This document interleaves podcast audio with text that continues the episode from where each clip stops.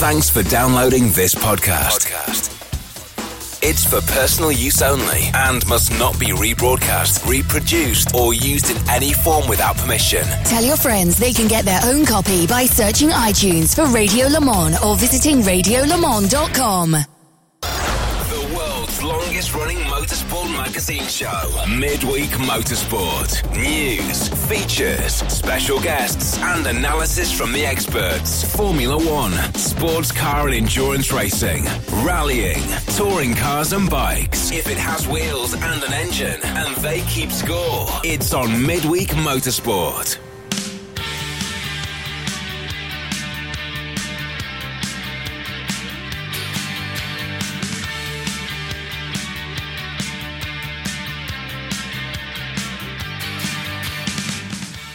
Good evening, everybody. It's just after 8 o'clock here in the UK. That's just after 3 o'clock on the east coast of the United States of America, and that will become uh, important in the second hour of tonight's show when we have an exclusive IMSA announcement for you, and we'll be crossing over to Sebring to speak with Shea Adam uh, for some uh, instant reaction uh, on that, as well as a report on the uh, testing that is going on over there. Uh, so, Gearbox Girl in hour two.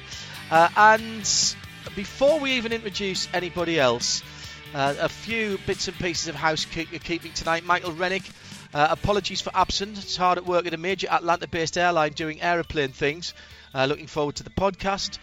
Uh, we've got Richard Parsons, hard at work at a Swindon car plant. I love the way everybody's thinks we're like the BBC and we can't mention anybody's any brand names. Would that be Honda?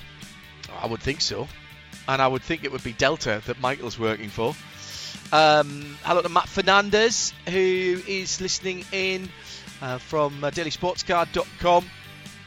Everybody at Base Performance who are tuning in as well, and uh, who else have we got? Eddie uh, Eddie Burrisford, Edward Burrisford.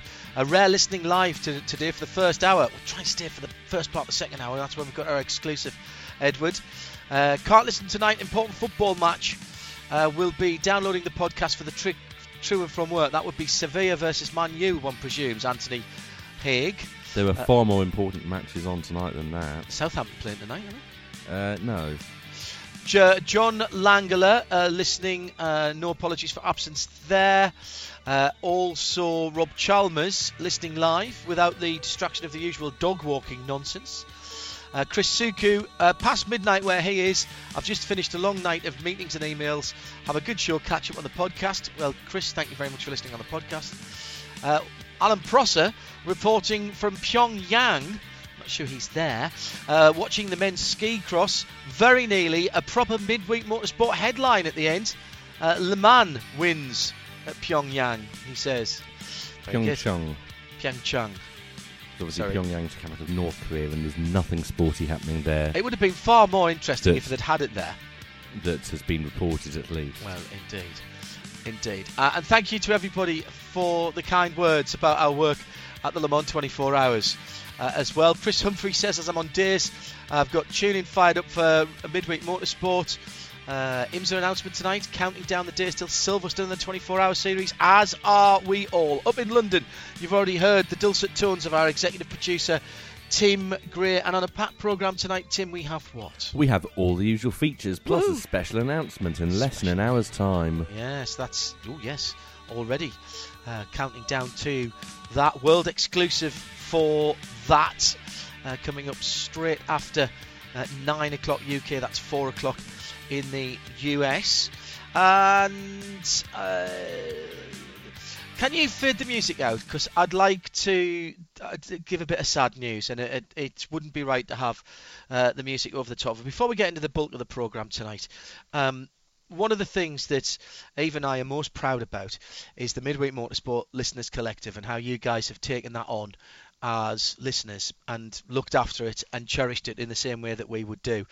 And one of our family, I'm afraid, has died suddenly. Uh, the Reverend Al Green, as we always used to call him. Uh, Al, uh, a, a great contributor to Twitter on this show, and to the Midweek Motorsport Listeners Collective, one of the mem- many members of the worldwide marshalling community who listen into Midweek Motorsport and whose efforts we are always keen to promote and to say thank you for.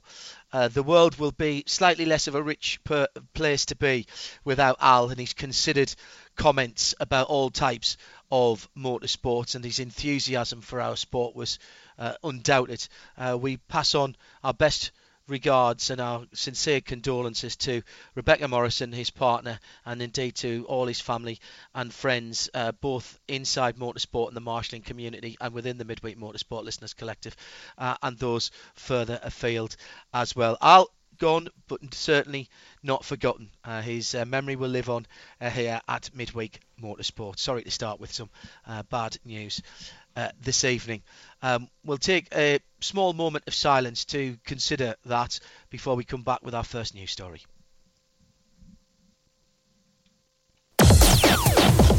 All the latest motorsport news from around the world. Midweek Motorsport. Tim, what do we have as our first news story tonight? Uh, we start with things were much better in the olden days news. Uh, so I need to introduce our things were much better in the olden days correspondent. You have no idea how apposite that is, given the chat that we've been having since he arrived at Hindhaugh Towers just after midday today. Uh, welcome to Midweek Motorsport. Uh, irregular guest. Uh, is 3078. It is Joe Bradley. Evening, Joe. Good evening, everyone. Am I representing Nick Daman? No. Well, I did see the Greatest Showman last week, so I kind of feel Oh, ready. Very good. Yeah. Do I you uh, do you want to give us a recitation? Uh, no, No. In that case, you're nowhere near Nick Daman. no, level. I'm not. All he's been saying all day today is, I know I sound a bit like an old fart, but. Because I am. It, it, it is. It, this is exactly the right thing to have Bradley on. What was better in the olden days other than everything? Joe, do you remember when you first started watching Formula One? That's We a were good. just talking that- about this that's a strange question You don't have to tell me the exact dates. But no, no, no. I, I do remember, but when I first started watching Formula One, Formula One was barely on TV. Yeah. Yes, you had to go to Silverstone once a year or once every two years. I had to wait until the Monday morning daily papers came out before you even found. I was just talking about this to Hindhaugh earlier. Um, you found out the following morning on the Monday morning from the papers, and I would listen intently to the Sunday evening news on radio. On the forget BBC. TV On the BBC. on the BBC. This and, is the home and, service. and was always Because that's very the only radio there was in those days. Yes. That's right, yeah, Radio 1. After the chart show, and then hopefully the announcement would be whoever had won the French Grand Prix or whatever, and invariably it was never mentioned unless there was a no news day. So, yeah, I do remember those days. What were the uh, what was the point structure in Formula One in those days? Uh, nine points for a win, six points for second, four, three, two, one.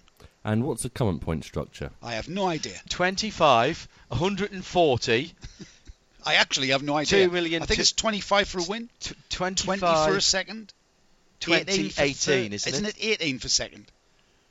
I think point is proven here. Yeah. It's lots. Lots of points. Back in the days when the point structure for Formula One was nine, six, four, three, two, one. Yeah. What was the point structure for Formula Two? The same. It was. Yeah. And what about Formula Three? The same. The same. Yes. Everything was the same. What's going to be the point structure for uh, British Formula Three this year? Is it really British Formula 3 or is it actually British Formula 4 renamed British Formula 3? It's actually British Formula Palmer Audi that Yeah. used to be Formula Four and is now Formula uh, Yeah. Three. Yeah. Uh, 200 for a win, 180 for second. I've no clue. No. Uh, well, the uh, points uh, will uh, be vaguely similar to last year's, except in race two, when you'll get a point for every overtake you make. Oh, my Oh. God. So, oh, so tactically then, If you're a Drop- teammate, drop them to the back of the field at the at the uh, at the start, No, and then picking no. your way through. You could c- click up a lot of points. If you and I are in the same team, I'm going to let you buy. each other. You're going to let me buy. I'm going to let you buy. You're going to let me buy. Lap after lap. Is it each place it that each you lap? make up, or each overtake you make? I think it's each place you make. All up. right, okay. Ah, right. What complicates it is that they are reversing the entire grid. Oh, that's good. That's going to be worth watching. except for drivers who are outside of the 107% rule. And they're what going to start at the back? Yes. Right. That makes sense. D- does the dates of market days at Stockton have anything to do this because with this because it does sound insanely complicated It is insanely complicated. and that's number one The grid for race three will That's if they have be anybody left. will Yes. be based on the fastest lap achieved across the first two races combined. All right. Yeah. So can you imagine being So at the track you- watching this? If you Yes. win race one, but it's raining, and you crash in race two, you're still going to be starting at the back in race three. yeah. Yeah. and Um, people think people tell me that endurance racing's complicated Obviously, Formula Three is not designed for spectators. it never has been it in never fairness. has been, and it really shouldn't be. Um, so, uh, so it's not one that uh, uh, we should be particularly worried about. Um, okay I- As long as the clerk of the course and the championship coordinator uh, and the timekeepers know what's going on, then I think certainly by Monday morning we should have a good result. Can you imagine by the final round though, and you're trying to sort out who's going to win a championship if you're covering it? I mean, it's just. I remember Formula Three when it was proper Formula Three, when it was the stepping, the the, the two rungs away from a Formula One drive, back in the halcyon days of the. You know, some some would argue that the halcyon days of Formula Three were the late '60s, the the, the Formula Three screamers, the kind of stuff we see at historic races. Um, but I particularly remember fondly late '70s, early '80s. You know, people like Tommy Byrne, Ayrton Senna, the Senna Brundle battle in '83. Um, that was just that was just a phenomenal season of Formula Three. Innovative engineering, very very you know creative engineering came into it. Uh, it wasn't until a bit later that we uh, we had the when everybody went to the, the, the best chassis, which was unfortunate really because uh, we lost the competition, the competitive element from chassis makers. Uh, but that was that's the way it goes, isn't it? In some sort of uh, in, in formulas like that. It's all down to money. Yeah, yeah, absolutely. Uh, let's move on and play this jingle.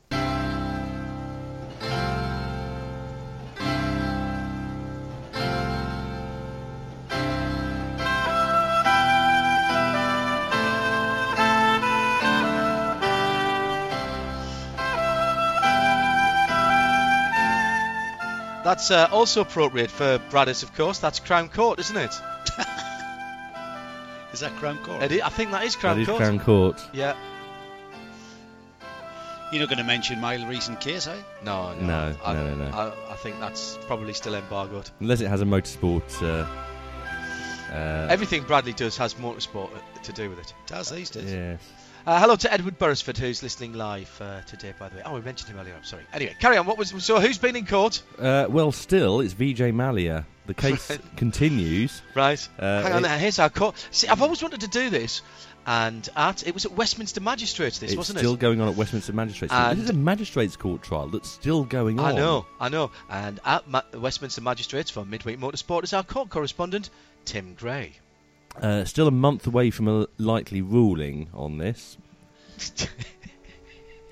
Uh, th- Sorry, can we just ref- can you just refresh my adult brain? Is this the um, deportation petition? no. Right. What's this then? Uh, this is So I was going to say that wouldn't happen at a magistrates court necessarily. this is uh, the um, uh, money laundering. Um, Alleged money alleged laundering. money laundering Nothing to do with Ladbrokes, though, eh?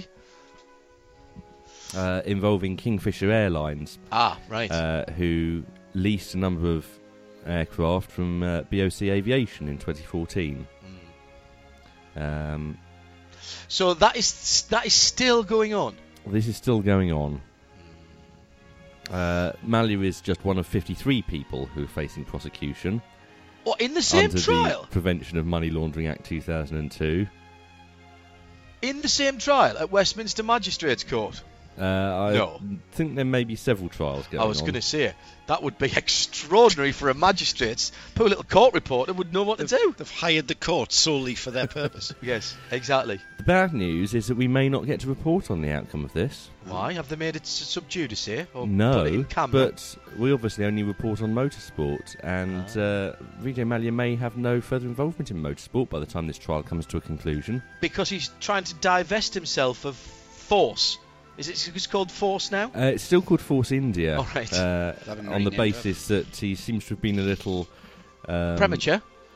No, uh, otherwise engaged, and hasn't actually got round to renaming the uh, or getting the team name uh, approved by uh, the other Formula One teams. Ah, okay.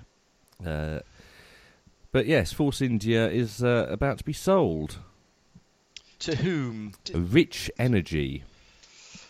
Is that a name or a company? This is a company. All right, It not would be a Mr. Richard name, Energy wouldn't then. Ooh, would be a great name, wouldn't Did, it? did uh, Tim just say it to the agreement of all the other F1 teams? If he changes his name. So you've got to have the ah because then you're not a new team. You're you're a yeah right. Ah, okay. I just thought if if all the other te- no I don't like that name. No, do you? No, Do you? nah, let's not let them. Yeah, we're not having that. Uh, what do we know about Rich Energy? Nothing at all. It's a premium and innovative British energy drink, painstakingly developed and optimised over the last six years with leading beverage experts, and recently launched in the UK and US. Right. The sole objective was to create a peerless, ultra high quality energy drink with none of the downsides of the competition.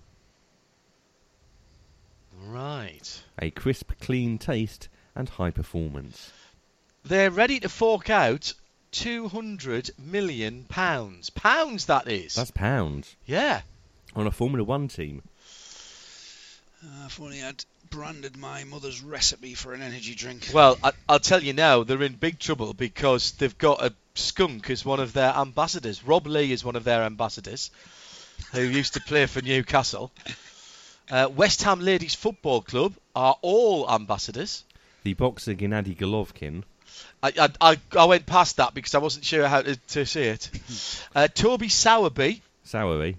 uh, Sowery, sorry, yes. He's a Formula Three, uh, a former Formula Three driver He's now winning races for Lamborghini. in the Super Trofeo. yes, which is Uh, all Lamborghinis. Uh, I believe anyone who wins races in that series is uh, winning uh, in a Lamborghini.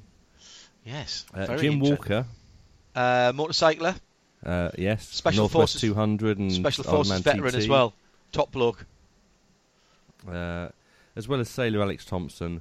And uh, did I mention Gennady Golovkin? You did. Yes. Phil, you missed uh, Phil Campion, who's another SAS, former SAS soldier. Not one who's uh, taken up motorbike racing though. No, he's uh, founder of the Born Fearless boxing team, who um, are also all ambassadors. I think we've talked about Rich Energy enough now, haven't we? Yes. Does this mean? Can I just say, does this fit with BWT, the water treatment company? Like, what- Is that does that continue or not? Do we not know? Uh, I haven't seen the uh, Force India livery this year. Well, you know what happens when you drink a lot of energy drinks. You, Yeah, need, You do need use your water to be treated, yes. Well, yeah. Well, in fairness, um, Rich Energy uses pure mineral water and premium ingredients, so maybe there's a nice little um, little synergy. tie-up synergy. Very good, Joe. synergy. Marketing term. Uh, should we play a little game, or should we wait for Shea? Uh, let's wait for hour two and Shea. Okay. Uh, so, do you, now Bradley being the uh, everything was better in the olden days um, when horses and carts were around when I was a boy. And you didn't have energy drinks. When we didn't have any energy drink was a cup of coffee, mate, or a can of Coke. That was an energy drink. Tizer. Iron Brew. Tizer. Tizer. There you go. Was Lu- Lucozade, Lucozade. Would, Lucozade would have been an energy drink, mate. Or boiled lemonade. Boiled lemonade. Whenever you were ill, your mother, or at least my mother did, would fizzy going say, lemonade. why was my mother boiling your stuff for you? fizzy, fizzy lemonade brought to the boil, hot fizzy lemonade, you know, like sort of Seven Up for our American listeners. Um, and it obviously if you had lost boiled its it, fizz. lost its fizz, yeah. You boil it, No, lost well, its that- fizz. so it's just a boiled it. sugary drink. and it, it And there was was lots of, of sugar in those days. it had lots of sugar, and it Obviously, made, didn't have any lemons in it either. no very little lemons. no. Villa. When Villa I was Pop, remember Villa Villa Pop. Pop, Right. Villa Pop, fizzy pop, boiled. Do you know why know, it was called Villa? This is uh, this is exceedingly know me about Sunderland. Villa Pop was a, a, a a local, very very local uh, fizzy pop soda pop company, and it was called Villa because their their factory was built on the site of an old villa which had its own, Ah, well, yes. which is That's where where they they get the water got from. the water from. Yeah, absolutely true. I've heard used, that to, story before. they used to come around with the the old Bedford lorries. Yeah. And you gave Shout them out the window. you gave them your old bottles back, and they gave you your dandelion yeah, and burdock. Absolutely. Yeah. Cream soda was my favourite Oh, too sweet. Anyway, uh, you're listening to Midweek Motorsport at Series 13. So Uh, pop was better in- back in the day, yeah. Pop was yeah. better back in the day. Who, Uh, who's been criticising Formula One this week? everybody. Oh, Nobody? Bernie Ecclestone. 73, a 75 year old German. uh, Dieter Mateschitz. He's Austrian. Right, okay. Marko's it's close. Austrian as well, isn't he? Uh, 75 year old Oh, German. uh, no, uh, Niki Lauda. no, he's Austrian. He's Austrian. 75 year old German. And Angela Merkel. How old is Not she? 75. Come on then, tell us. Go on. Willy Weber. Willy Ah, Weber. We, yeah, okay. I bet you're thinking, whatever happened to Willy Weber? Yeah. Yeah, Did he play, who did he play in goal for? Yes, he's absolutely. he used to manage people, didn't he? He did. He He, managed did, both yes. the Schumachers. Yeah. Yeah. Uh, but he thinks that uh, Liberty is going the wrong way with Formula One. He used Uh, to manage Nico Hulkenberg and Timo Scheider as well. This ugly roll bar ruins the cars. You know what? You know what? I've got to say, I've been looking at the uh, catching up on the on the launches this week of the Joe, F1 Joe Bradley fair. effectively is our reserve F1 correspondent. Kind so of. normally he stands at the back of the garage with a um, an RC Racing T-shirt on and a pair of headphones. That's right. Yes. Yeah. And I've uh, clearly, now he's had to step in. clearly no role. Um, yes, this is where you'll hear a lot of sense spoken about F1. Oh, Um, I, th- you know, looking at the launch photographs, Mm-hmm. I'm already over the halo. They kind, it's kind of, I'm over it. Yeah, it's like. you can barely see it, really. I know it's. I, I've never. It's not something I've noticed. I mean, especially. what new- I've not seen yet is a picture of a car with a driver in it with the halo. I would love to see a picture of the current cars without the halo. Just no, no, I want to. I want to see a car with a driver. with the in driver in it. You're hardly going to see the driver. Well, you can hardly see the driver. You driver. can anyway. hardly see the driver now. Yeah, I mean the, the head doesn't move. You, you can't really see, you know, the the, the, the levels of, of forces that are being the drivers are being subjected to. Um, but I'm already over the halo. I'm looking forward to this. I think City. the cars look fantastic. You're her religion. Yeah. I'm a big Halo. Martini livery fan, so I think the new Williams is looking fab. Not allowed to say they've got paid drivers though. Apparently No. Claire doesn't like that. Really, I mean, are we really talking? I mean, in F1, how far do you want to go back? We've had paid drivers since. Uh, Got the quite Marcus shirty. de Portago, you know, kind of thing. He Got paid for quite shirty. Ferrari. Very long time ago. Yeah, Got quite shirty with people who suggested that they had two paid drivers. there's a, yeah, but that's the part. That's part of the business you don't talk about, isn't it? I mean, Well, as I've said before on this program, define what a paid driver is. absolutely. You know, somebody who brings in a sponsor and effectively has the sponsor pay them. Or even who isn't paid by the sponsor, but is paid directly by the team. Is he Yes, a paid but the spo- driver? Ah, no, no, But no, has no, brought no, the no, sponsor That's not in. what we mean, Tim. That that would be a driver that you're paying. What we mean No, no, is no, no, no, no. But but if you bring a sponsor in, Yeah, that's and, right. and then the team pays you out of that sponsorship Oh, I see what you mean. Right? Yes, yes. Define paid driver. If Well- I if I go to uh, Claire Williams and say next season, I would like you to uh, employ John Hindhaugh as one of your drivers. Yeah. Uh, and She'll I'd say like we to can't spon- afford him. I'd like obviously. To sponsor, I'd like to sponsor your team, and I'll uh, cover his wages. Yeah. That's how it works. Yeah. Is John Hindhaugh a paid driver? Yes. Yeah, of course. Of course, absolutely. Maldonado But was he's, a paid he's driver. earning a salary. Ma- Yeah. Maldonado was a, brought money. Yeah. There's a. I mean, how far do we want to go back? You know, there's. A, Didn't Massa bring some money the, the, in the, uh, In the the, Sauber year days, previous yeah. to last one? Sauber days. Yeah. Yeah. Um, how far do you want to go? I mean, you know, there's a lot of people that we probably don't actually know. There's, there'll be a lot of Well, as I've said in the past, just because a team is not paying a driver directly doesn't mean, um, and you know, and, and a, just because a team isn't paying a driver and a driver isn't necessarily paying a team out of his own pocket, doesn't mean that there's not some form of financial agreement. For example, um, you know, Parmalat put money into a team, and that money effectively goes on the side of the car. Here's an example. You've mentioned Parmalat. Parmalat was on Pedro Diniz's car. Correct. It was. And the reason why Ped- Parmalat Exactly was right. on Pedro Diniz's car is because Pedro Diniz's family owned the Brazilian equivalent to Sainsbury's. Su- a And huge there, wa- there was a huge contra deal going on. Mm-hmm. Yes. We're, we're out of sight of Formula One. Yeah. And when that's when why you they were on say the car. contra deal, you mean money laundering, don't you? No, No, it's not no, money no, laundering. no. It's Parmalat want their product in the Brazilian Sainsbury's or the the Dineth uh, supermarket chains in Brazil. So they So- will. hey, hey, let's come up. Let's let's come to something more more. So pay, pay for my kid in, in Formula One or Formula Three or wherever. Nigel throughout, Mansell in IndyCar. Target was on his car. Right. The smaller sponsors like uh, Energizer, batteries, Mhm. um, Yeah. Gillette, etc. They pay. They were they were subsidising the Target uh, sponsorship to get. Oh, yeah, Um, Target actually put no money into that at all. Did Correct. They? It was The- all uh, people who wanted to have prominent shelf positions Exactly. within Target. Yeah, End of there end of go. aisle on There. Labour Day weekend. Yeah, there it is. All right, then. Uh, uh, then obviously we aren't allowed to ask you to pay for that. But if you would just put five million dollars into our IndyCar program, we'll put you on the side of Nigel Mansell's car. Oh, okay then. It, it's throughout motorsport. No, there's no and there's no So, definitive so, so process sorry. there. uh, Protocol. my, my point here is not that whether these are or aren't uh, peer drivers, whether it's right, wrong, or indifferent, because that, that- I, I don't have a uh, uh, I don't have any kind of feelings on that at all. Why is Claire Williams so anti people saying that they've got two drivers who are paying to be in Formula One? Haven't It's not the first time that Williams have had two paid, paying drivers. Absolutely not. But I think for some reason, this in this close season, they've taken a lot of flack for that, and I, I really can't understand why they're taking any kind of criticism for that because that's that's how the business works. And they're not doing anything that they haven't, like you said, that they- they haven't done before. They're not doing anything that other teams are doing. Um, This I, is I just can't particularly- understand this is why there's so much attention to it. Yes, this is particularly uh, about Sergei Sirotkin, um, and she says it's nothing new that in F1 drivers come in with money, and thank goodness they do. Well, yeah, exactly. So Moving on, yes, okay. uh, on. two of the uh, launches we've seen this week have come from Aston Martin and Alfa Romeo. Yes. Doesn't that Alfa Romeo livery look fabulous? Is there not quite enough red in it for Aston? For, for No, the Alpha? car should be completely red, John. dark red, Yes. dark That blood that, that red. Alfa Romeo red that you see on the Oh. Sauber.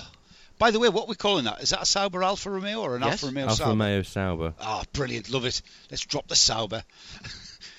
I remember the Alphas back in Marlborough colours and, and then that big, huge red thing. When was that? 78 or something. Anyways, I digress as I do. Um, I've had I'm, this all I'm, day. I'm listener. surprised they haven't rebadged the Ferrari engine in that car as an Alpha because Alpha's part of the Ferrari family. Give it time. Do you think? Yeah, I mean, I think that's got to come, hasn't it? we were talking about this, Tim, weren't we? What a couple of years ago, when we thought that Haas actually might have a Ferrari engine rebadged Alpha. Yes.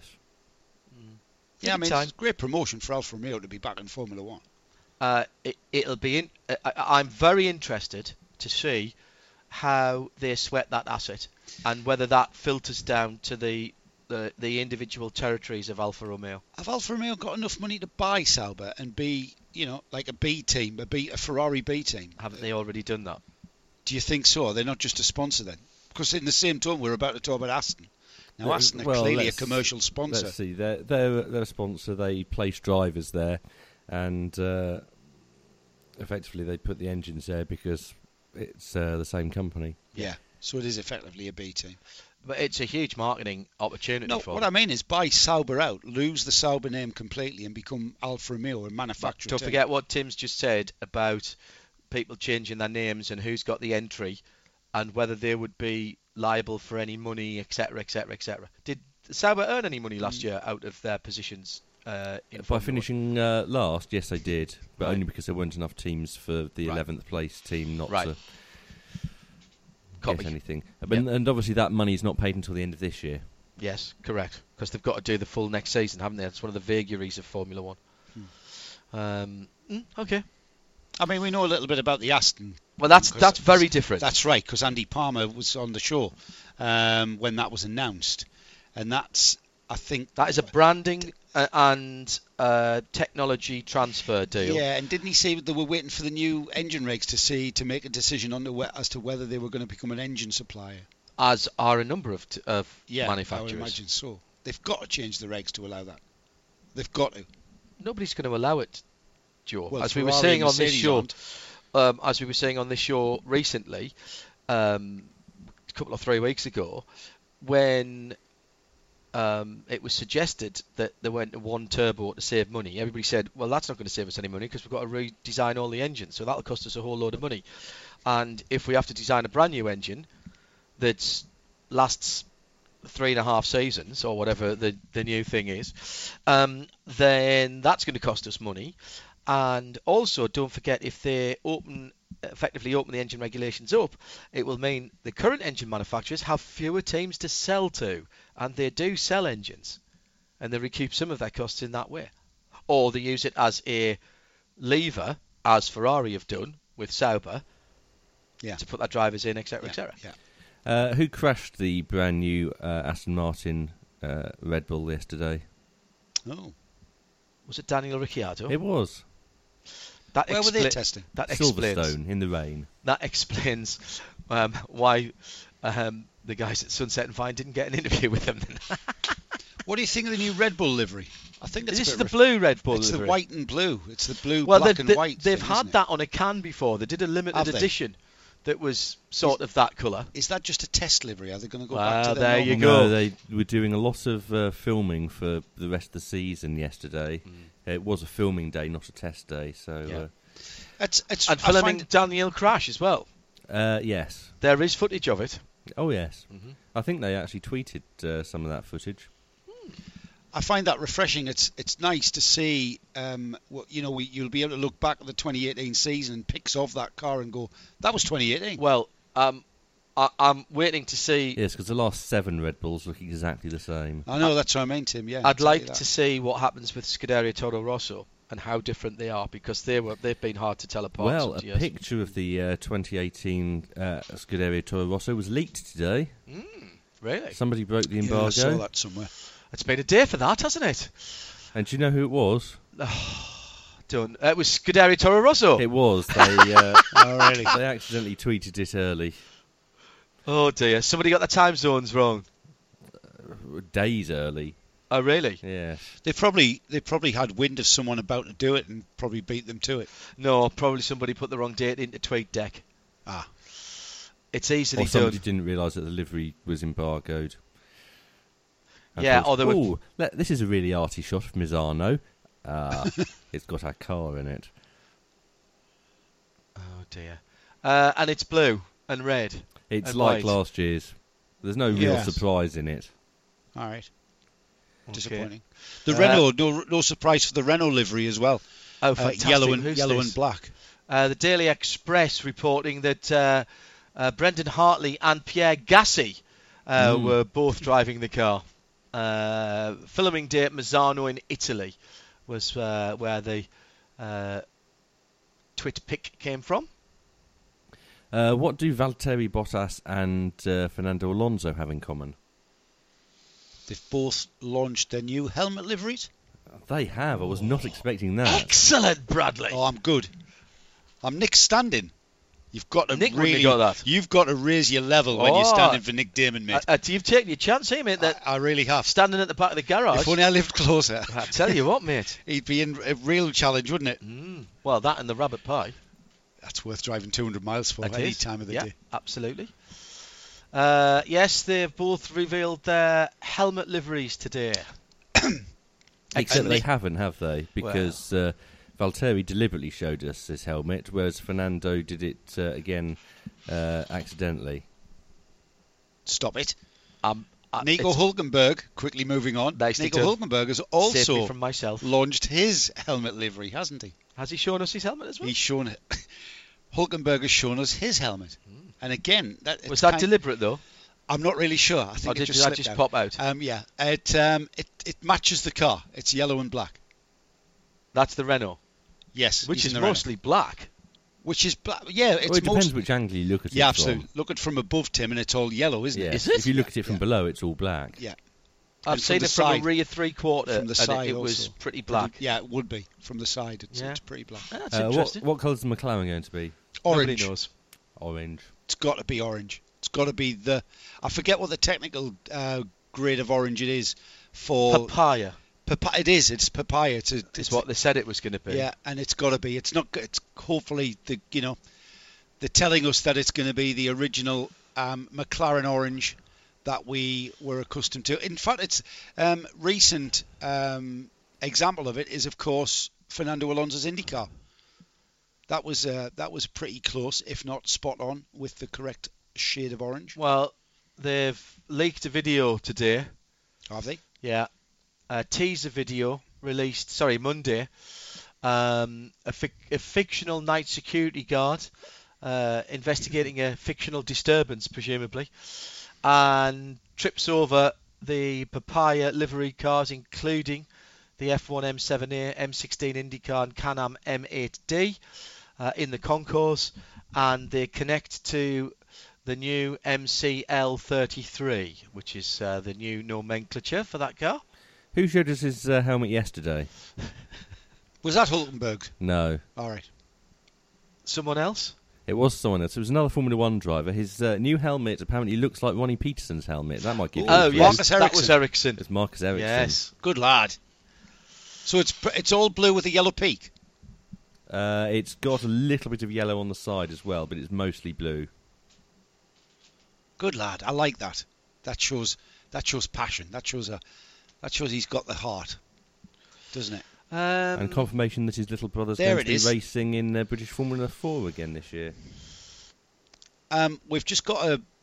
Actually, that is a is that a Pete? He's got the name. he's Ronnie actually got Ronnie on there. Peterson on it. So now, but when was that? Because he's done this before, hasn't he? He had a proper Ronnie Peterson tribute helmet that he ran a few mm, a while ago, anyway, um, and uh, so I what I haven't been able to see. Yeah, it's it's an homage. It's an homage. It's mainly yellow with the uh, three crowns on the back, uh, uh, with blue stripes. Very nice. Uh, meantime, uh, Leclerc with a red, white, and black helmet with the Alfa Romeo logo on its uh, on the top, of course. Very nice. Now, are they going to keep those all season? That's what I want to know. I think they have to, don't they? Well, they're supposed to. I was looking at an old picture of Formula Vauxhall Lotus and Dario Franchitti, uh, which I think was his first win in the blue number seven car, and he had an all-white helmet. fantastic. Is that right? Yeah, it's fantastic. It's going back a bit, in fairness. I, pref- I like a white helmet. Yeah, I mean, mm, no, that's just like for me. That's an unpainted helmet. I'm trying to think of which famous F1 drivers ran a, a white helmet. Um, Helmut Marko's helmet was predominantly white. Helmet's helmet. Um, helmets, helmet was predominantly white. John Um, Surtees. No, no, John Surtees was. What colour was Light blue, No, he was blue because that's uh, yeah. yeah, yeah, yeah, yeah, Um, yeah. Richie Ginther, didn't he have just a white helmet with a stripe down the middle or something? yeah. Yeah. I mean, we're going back some now. Uh, you're listening to Midweek Motorsport, uh, Series 13, Episode number 7. Joe Bradley uh, is with us uh, here at Hindhaugh Towers. Up in London is uh, our executive producer, Tim Gray. And heavens above, that's 35, 36 minutes that has gone by very, very quickly indeed. Is it? I looked at my watch. we're It's nearly to 40. 38 and a half. Yes. Uh, very nearly 40 minutes, yes. Indeed. And uh, we'll be speaking with Graham Goodwin, editor of dailysportscar.com, in a moment. He is not in his usual uh, DSC HQ. It's not a shed. Um, Where is he then? Has Ah. he gone somewhere special? well, uh, well, why don't we ask him? Graham Goodwin, editor of dailysportscar.com. Good evening. Are you allowed to say where you are, Graham? I can exactly. And Would you where? like to do that? Yes, where are you? I'm in a travel lodge in Leeds. How disappointing! She kicked you out then. No, no, no, no. Though oddly enough, I can see from my window, um, overlooking the fabulous Leeds City Station here, because I'm all about the glamour. Uh, a, a kid. No, you'll have to say that again. We sort of lost you there. You can see a fabulous what? Uh, sorry, uh, uh, uh, uh, overlooking the fabulous Leeds City Station, uh, but uh, right next to it, and in my eye line, is a bar named, and I'm not kidding, The Shed. Excellent. There's a bar named The Shed. Excellent. Absolutely uh, brilliant. Um, not a great connection with you uh, in the uh, uh, capital of Yorkshire uh, this evening, Graham. So we'll rattle through a few stories. Matt Fernandez picking up. Uh, a story from the local Le Mans newspaper, uh, which uh, has made it onto dailysportscar.com about some changes uh, to the start and finish at Le Mans this year. Sorry, John, you're breaking up. I'm terribly, terribly sorry. I'll tell you what I'm going to do. I'm going to try and redial Graham now and uh, see if we can get a slightly better connection. Shall we talk amongst ourselves until that, until we get? No, it? it should only take a moment, so we'll give it another go. It's it, we had uh, some problems connecting with Graham back at uh, DSC HQ a little while ago. I don't think we've got a great connection uh, with them, to be honest. Let's try again. Graham, can you Currently hear us now? unavailable. no, playing a voicemail uh, uh, greeting uh, there. Um, okay, uh, in in which case we'll try and get Graham back in just a, a moment or two's time. Um, there has been some uh, LMP1 tests in Spain and Portugal, and we'll try and we'll hold on to that. We'll we'll, we'll have another go at Graham later on. Okay, where would you In like the to go now? In the meantime, I'd like to go to Brazil Right. Okay. uh, and do some stock car news. Oh, I, I might know this story. Uh, the uh, Prati Donaduzzi team Yes, great name for a team. in the Brazilian Stock Car Championship uh, has uh, signed uh, two new drivers to uh, accompany Antonio Pizzonia and Julio Campos. Right. Uh, some of you will remember Antonio Pizzonia uh, from the fact that we mentioned him about 20 minutes ago in relation to pay drivers in Formula One, uh, and also when he was a pay driver in Formula One. Uh, yes, they, they've signed two uh, two European drivers. Uh, uh, really? Yes. That's not what I was expecting you to say. Uh, the first one is uh, Ollie Jarvis, Right. and the second one is Jamie Green. What? Sheffield's Jamie Leicester's Green. Leicester's Jamie Jamie Green. I knew I would get that. right. Leicester's Jamie Green. Ah, very funny. Um, that's not the story I thought you were going to uh, tell us because Oh, uh, I noticed another driver saying that he was, I think it was uh, Philippe Albuquerque, who was uh, saying that he's going to go and drive in Brazilian stock cars as well. That looks like it's going to be a, a decent. Uh, I haven't seen any mention of uh, Philippe Albuquerque, but uh, Felipe Nasr right, who's he driving with? um, is going to be doing it, and it doesn't say which team he's joined. Um, Who's who's Barrichello's new teammate? your own Blake Molan. Blue Moreland. There you go. Yeah, Wow. Uh, that looks like it's going to be a really, Wow. really good, um, a really, really good series in terms of the driver, the drivers at least. Uh, Greg Sampson has said, "Why did Graham need to repeat that statement?" Clearly, he said, "Math- Clearly, uh, Mr. Goodwin, are you uh, online with us now? And uh, I'm have we- online with you by phone this time. That's Let's try this. Much better, much better. Let's let's let's use the uh, the alternative uh, technology. Um, uh, we'll put aside the talk of Brazilian um, uh, touring cars. Uh, Stock take- cars. Well, stock Filipe cars. Albuquerque is doing it with uh, Rubens Barrichello. Oh, thank you. I didn't make that up, did I not? No, Excellent. no, it's uh, t- it's on uh, Filipe's Twitter feed. I thought I saw that today. That's exactly what I thought I saw today. Uh, that looks like it's going to be a decent uh, series. Uh, let's just go back to the story that I was trying to shoehorn in. Uh, changes to the start and finish of Le Mans this year. You've completely lost me, John. Oh, have you not seen this one? No. Uh, Matt Fernandez, I'd, I thought it had gone on to dailysportscar.com. Maybe he hasn't written it up yet. Um, they're moving the start line of Le Mans. Oh, are they? Oh, are they? No, no, he's not. He's not done with this one. Right. Bless Uh, him, little tinker. Uh, okay.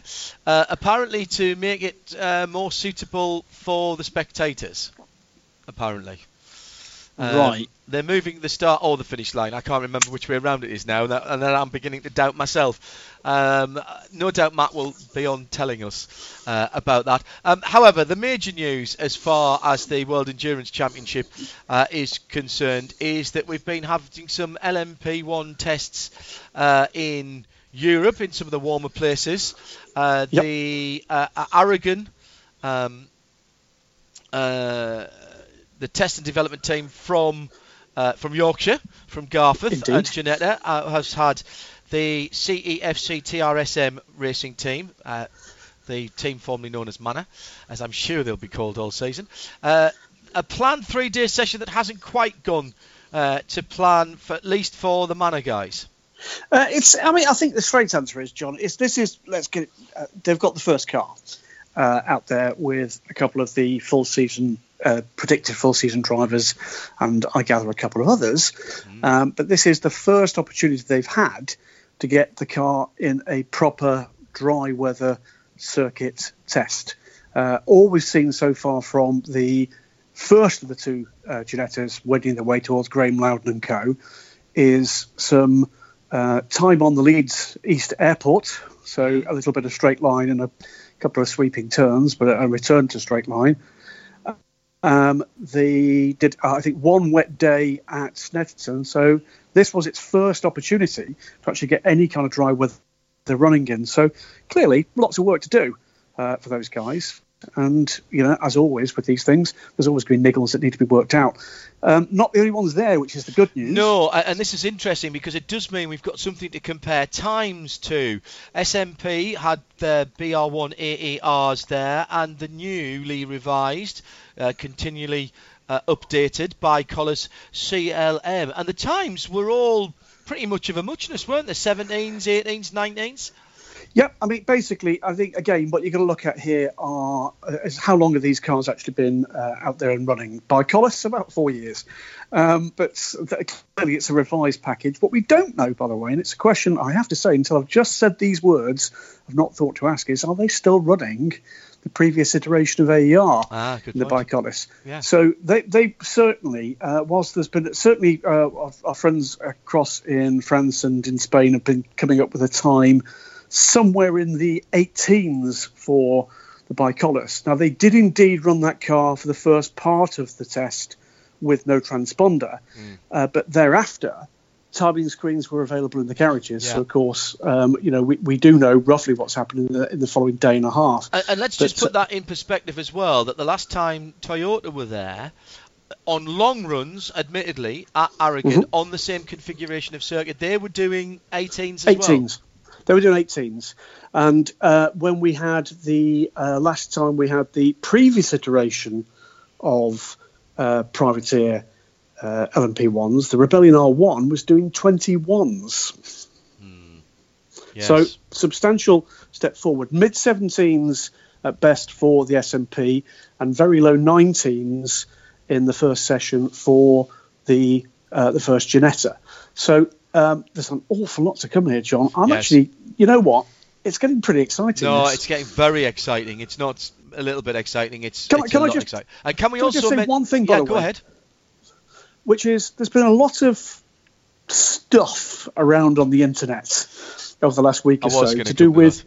hasn't yeah uh, to do with uh, this scandal shock you know if you hide data we're going to give you stop and go penalties um, uh, aiming that, that that point at the LMP1 privateers that's absolutely no different to exactly what the rules have said and have been um, in place for the whole of the time of the WEC. Yeah, absolutely. That's agree. exactly how equivalence of technology works. Exactly, exactly. So, um, uh, something else that came out of that test at Aragon, by the way, uh, Robert Kubica was there, Mm-hmm. and uh, he tested back in 2016, wasn't it, uh, in Bahrain in the ByKolles, and I had a good chat with him after that because he sat behind me on the plane from Bahrain uh, to wherever we flew back to the UK uh, from. I'm sure he was delighted to be sitting, there having me bother him uh, all all that time. Um, he was now. Do we know whether he actually did get into the uh, Ginetta? Uh, out there? If he if if he did, he didn't very long. Right. A straight answer. Uh, and you might remember as well, John. sources, uh, sources close to Mr. Bradley says that uh, he he did get in the car. Yes, uh, if he did, he didn't have a very long run. Right. And certainly, anybody suggesting that in any way Robert's position is secured No. as yet with Ginetta or anybody else, that's that's that's certainly not the case as far as I'm aware. Beyond that, you might remember he did, didn't he, have a second dalliance with the ByKolles guys? Because I seem to remember the Willy Won't He at Monza when Yeah. we had the prologue test. Correct. When they had the rear wing failure on the car, Correct. which is the point at which he walked away. Correct. So, you know what? I hope he does do something in LMP1. I think that would be another great headline uh, for what looks like being an interesting, I think that, that's the right word, interesting 2018 19, because there's so many unknowns here. Um, we mentioned Toyota. They were at Aragon um, earlier in the year. Um, I think the end of January. Um, and they, in fact, they've done a couple of tests at Aragon. Uh, this is their third major test. They've chosen Portimao in the south of Portugal, and um, Better seafood, I think. That's the main thing. seafood, eat food. Uh, lovely place to go at this time of the year. Lovely place to go any time of the year, and highly recommend the uh, Intercontinental on the seafront uh, at.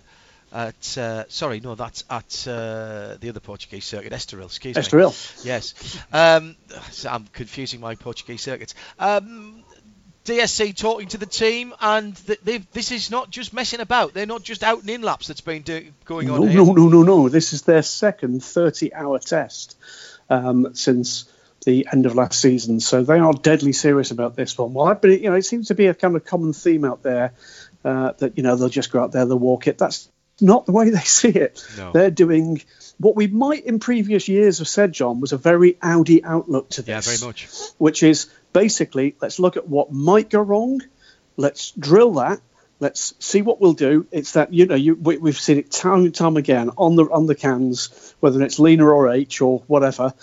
Uh, Carl Wilson, Wilson Clark, the car's coming down the pit lane. Right, this time, guys, front right corner, rear deck Yeah. and in they go and they work that. They send the car back out into the pit lane. And all of their drivers have been there. So in fact, seven drivers have been there because all Yes. six of the full season drivers there, as well as season reserve Anthony Davidson. Um, and and this is th- this is actually quite big news because this is now the second endurance test that Fernando Alonso has done with the team. Uh, yes, absolutely. So it's good that Fernando is actually getting proper time in the car. We know, don't we, that at time, it, you know, it doesn't matter how otherworldly your powers, these are not No, the kind no, of cars that are, you know, a mo- take a moment to adapt to. Now, the upside, of course, is that Alonso has actually been driving a hybrid race car already, but it's still not the same kind of discipline. It's not got the same level of systems integration that the TS050 uh, will require. So it's absolutely right they're getting as much time as possible with him behind the wheel. We should always be able to tell when um, who which one's Fernando, because I'm told he'll be wearing different race overalls from everyone else. Because uh, McLaren won't allow him to wear the race overalls with Toyota's oil sponsor Mobil One on it. So for the whole of the season, he'll be the, the odd man out. Uh, in that there was, a, I think, um, some residual nonsense going on between So he's, McLaren. Go, he's going to wear Toyota overalls just without any Mobil One decals. Uh, that remains to be seen whether he wears Toyota overalls or not. I But, mean that makes sense to be honest. If you've got a, you know you're already contracted to a an oil partner who you know he's pre- he's he's main. And, and This is, a, this is an argu- This is a point of debate, but his main season, his main uh, series is F1. This is kind of his hobby series, isn't it? His Well, kind of only for this year. Series. Yeah, got no, no exactly. F1 drive Till next he- year. Till he retires and Lando Norris takes his seat in McLaren and he moves into the WEC. Sorry, did I say that? who? Uh, um, don't forget, McLaren used to be sponsored by Mobil One, and they went to Red Bull. I think there's some residual disappointment Ah, right. McLaren. Good, good term that. on that. Well, I was being diplomatic uh, there. Um, we know that there is more than one BR1 LMP1 now, Graham, don't we? What we do, uh, we, well, we know there are going to be three, of course, because DragonSpeed's Gibson engine car, which was due to be the uh, the third SMP chassis, the spare chassis, uh, that will be chassis number three complete. We know that that will uh, only be with the team just a little bit uh, before the prologue test, but we know that SMP's pair are um, basically complete now because Monaco Auto Salon is underway and SMP and um, BR Engineering I've got a stand there and it has a BR1 and a BR01 on it. Uh, and since the other car is uh, pounding around in its low drag specification, by the way, uh, at Aragon, mm. that must mean that the second car is uh, very soon going to be available for that test program. Uh, Mikhail Aloshin uh, has been doing the most of the work at uh, Aragon. Uh, yep. Egor Orudzhev also there. whilst we're talking about drivers, ByKolles driver, Ollie Webb, uh, only confirmed driver, but there's been a, a couple or three others hanging about at Aragon. Yeah, Tom Dillmann. You remember Tom from the um, the end of the season a couple of years ago in WEC with Signatech Alpine.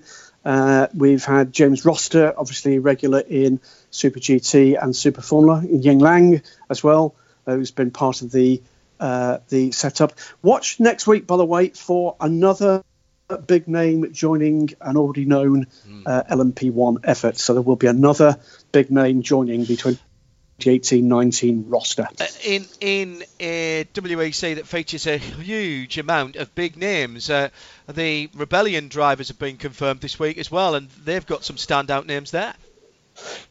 Uh, well, it's it's a great uh, six-person crew, and they're going for one experienced team and one young guns team. Gustavo Menezes, Thomas Laurent, and uh, and Mathias Beche in the Young Guns car. Delighted for uh, Thomas Laurent, really de- deserves that drive. Absolutely, but the head turner for me is the uh, Bruno Senna, excuse me, Andre Lotterer and Neel Jani yeah.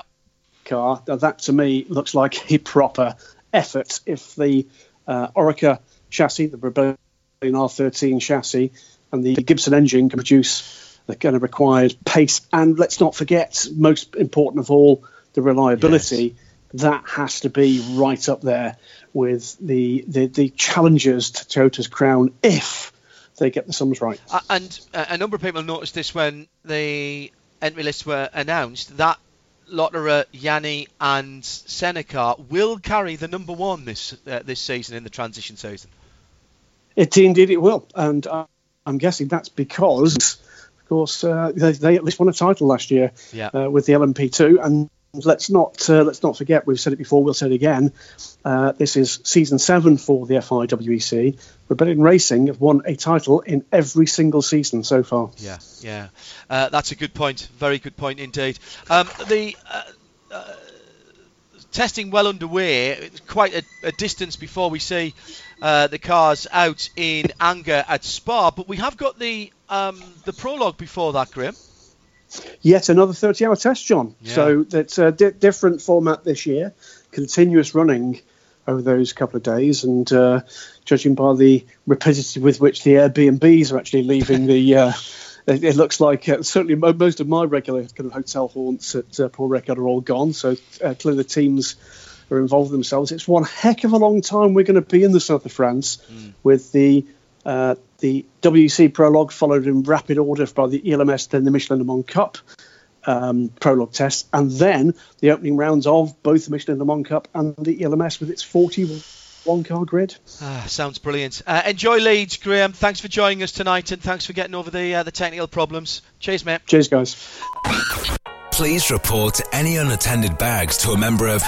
Oh, hang on. Wrong script.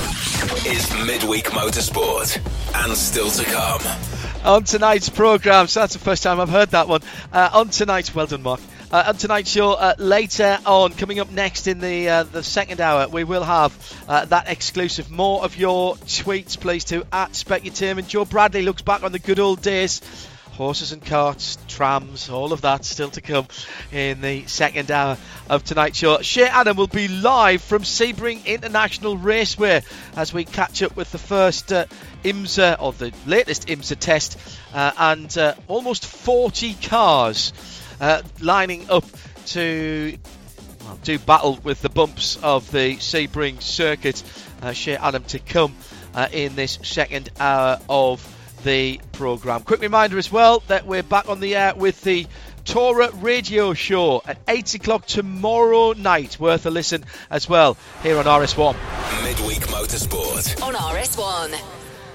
Uh, but now, with the time at exactly 9 o'clock in the UK, it's time for our exclusive. Um, this was recorded early last week, actually, but uh, we have been uh, we were asked by the team to uh, to respect an uh, embargo. Um, in fairness, the embargo is half an hour's time. We've been given special dispensation uh, to uh, to run this ahead of that and so we're, we're not breaking any embargoes here. That's very important uh, to say it. Uh, and the full story coming up uh, in a moment or two.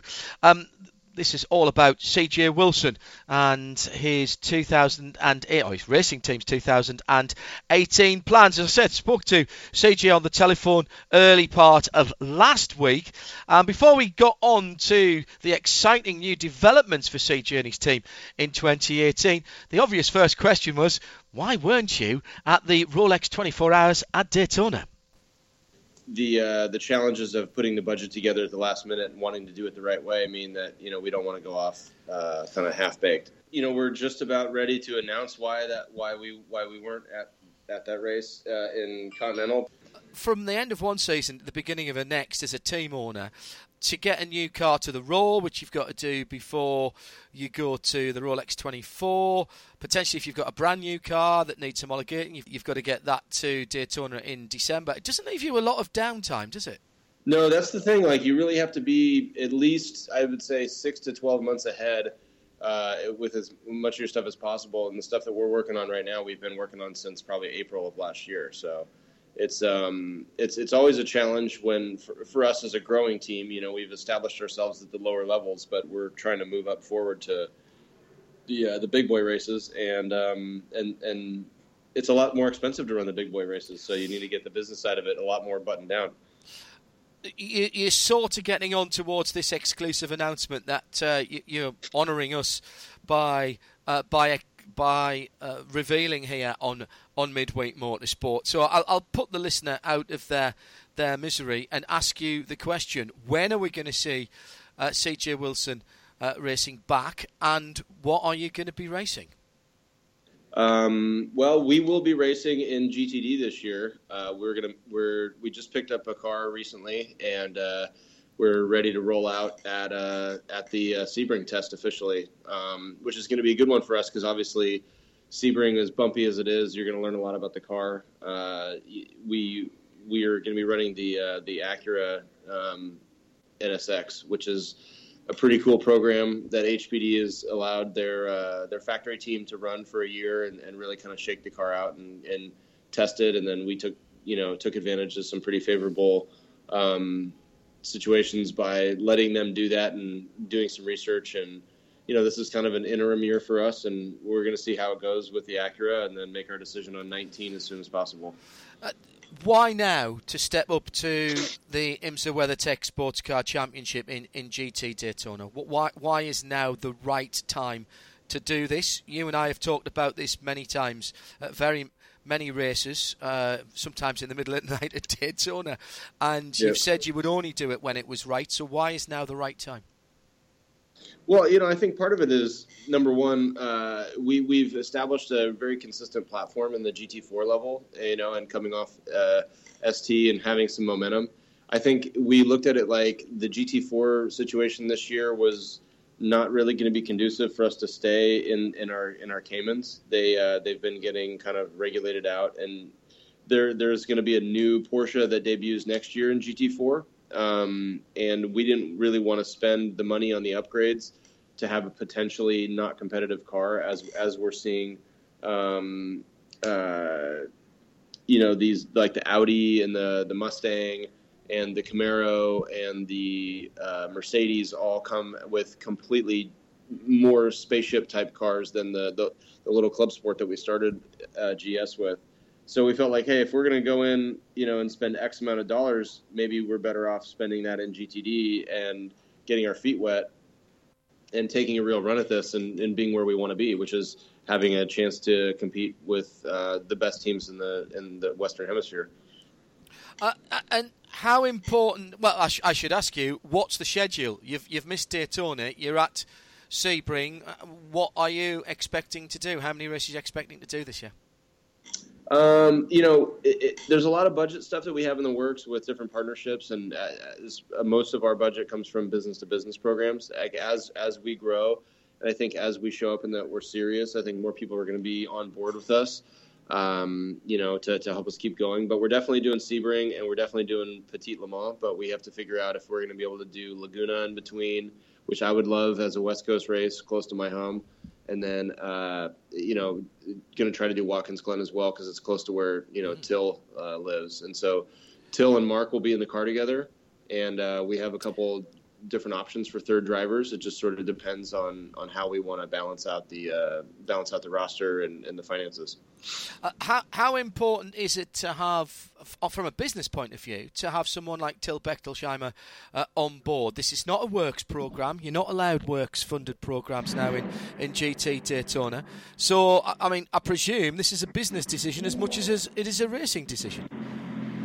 Yeah, I mean, you know, we're, we're also by by doing it this way, we're also kind of dipping a toe in the water. You know, the the most expensive part of the year is is the, the roar and the Daytona test. You know, and then a lot of teams pre-test before the roar to really get the most out of the car and all that. So, I think you know we're we're a little bit behind in the sense that we don't know the car as well as a lot of these other uh, teams, but at least our car's developed and you know between RealTime and uh, Shank the last two years, you know, uh, you know if you look at that cumulative data, they've put a lot of they've put a lot of miles on these cars and they've figured a lot of stuff out. So uh, HPD has been very helpful with that, and you know it just doesn't doesn't change my personal relationship with Porsche or any of the other brands I've worked with. It just you know the race team until felt like it was a it was a time for us to get out of out of the GT or uh, the GT4 spec because um, there's just it just seems like there's a lot more sophistication to the BOP and things like that that allow more manufacturers a, a shot to win in um, in GTD. Uh, is this a golden era of, of IMSA racing and, a, and of endurance racing in general, CJ, particularly for for what might be called gentlemen drivers like Till? Well, no, if you're talking about gentlemen drivers, you've got to call it the Bronze Age, right? You can't. Uh, very good. Very good. So, um, you know, that's that's the that's the real challenge, though, uh, is is trying to find a balance between you know how you who you put in the car and and how you get that car on the track. Um, I think, you know, with the economy being fairly good in America right now, there's a lot of people in the financial sector and the dealership side and various other businesses that are that are looking to expand.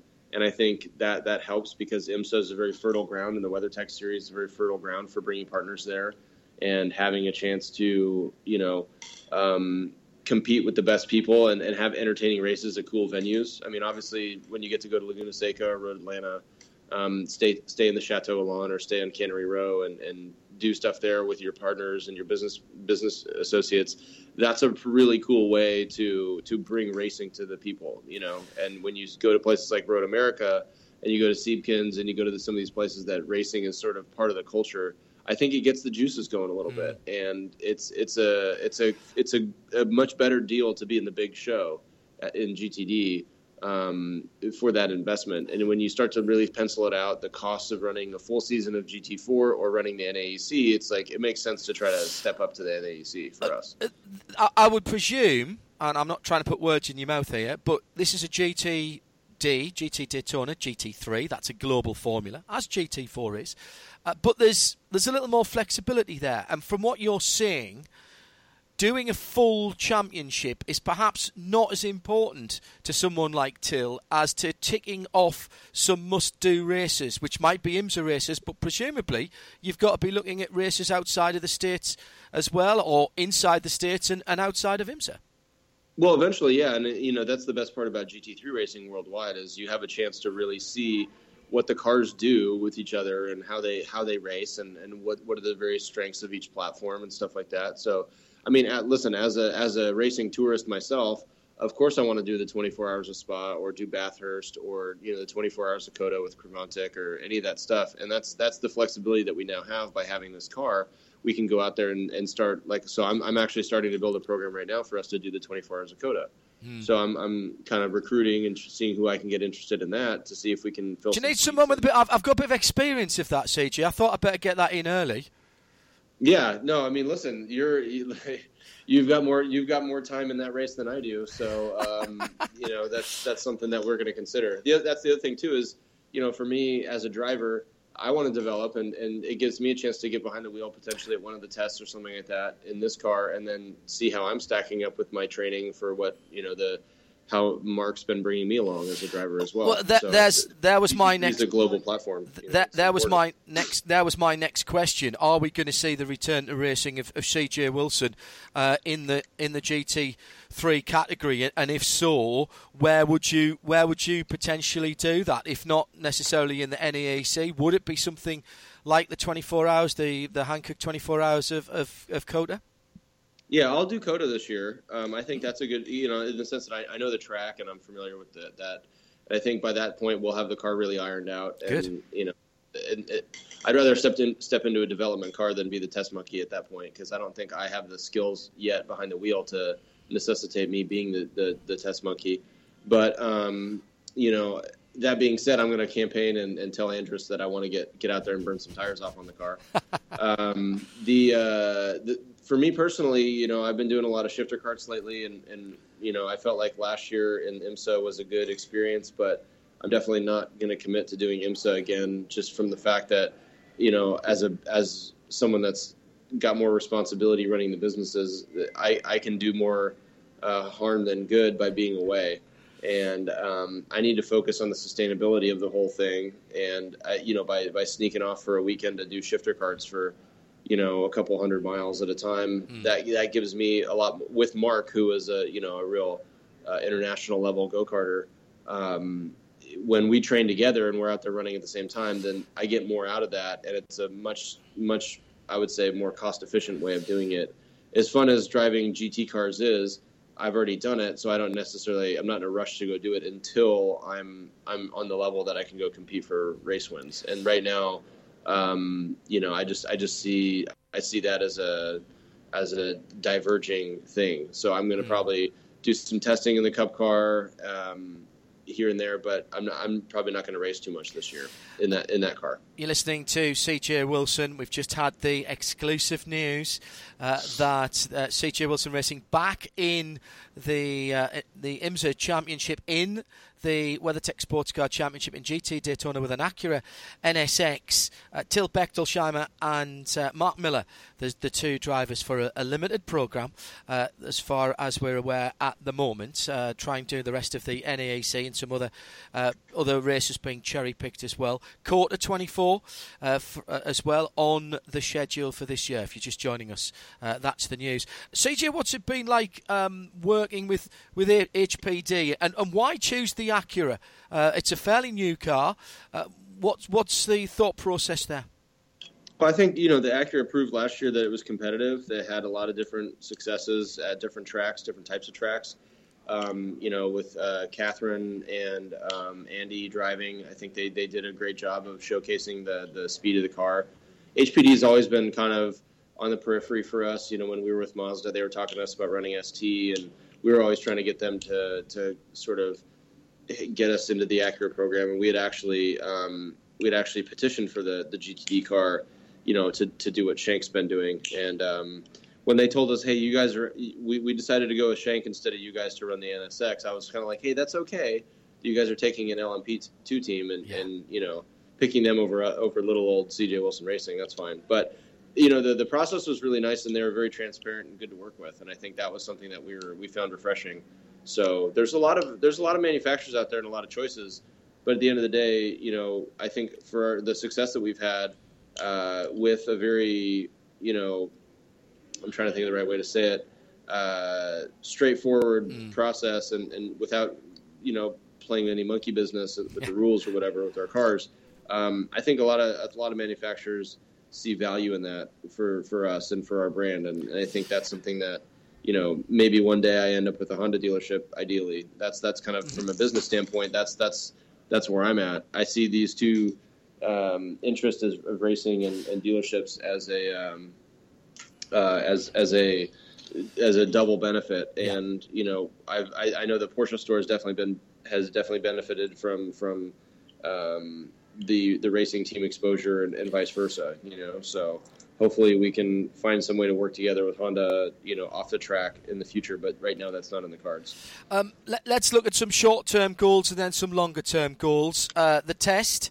Uh, and Sebring itself, oh, my goodness me, it's a baptism of fire. What do you hope to get out of it, and what are you trying to uh, achieve? Well, I think the biggest thing is just to get Till comfortable in, in uh, you know modern machine like that because he's so used to driving the historic stuff, and then the GT4, he's come a long way in that.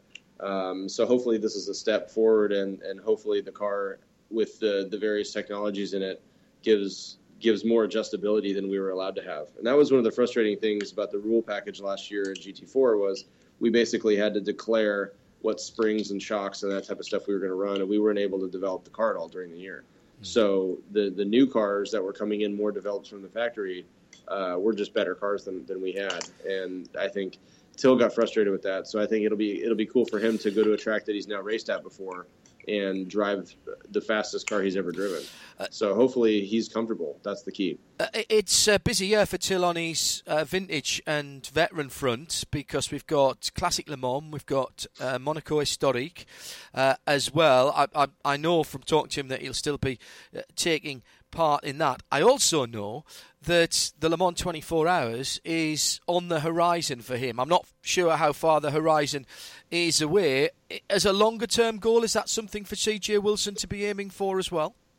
Yeah, of course. I mean, I think though it's very simple to say that Till and I are both very realistic, and we both know that as as drivers on the gentleman side, there's zero point in either of us going there before we're ready to to compete. You know, and Le Mans is its own animal um, after seeing it live last year and being awake for 23 hours and, and 20 minutes of the race, um, you know, I, I, I know what, what I'm in for a lot more now. It's something that I've always wanted to do, but now I know that uh, there's an essential level of um, uh, preparation, study, and also just general confidence that comes with, you know, being competitive at that race. So I, I, I saw um, a lot of different approaches. I still think LMP2 is is the the category that I would want to personally do it in, just because it seems to be more cost efficient than running GT at Le Mans. But um, we're not an LMP program, so I, I, have to figure out a way to rectify the heart the the heart versus the brain on that one.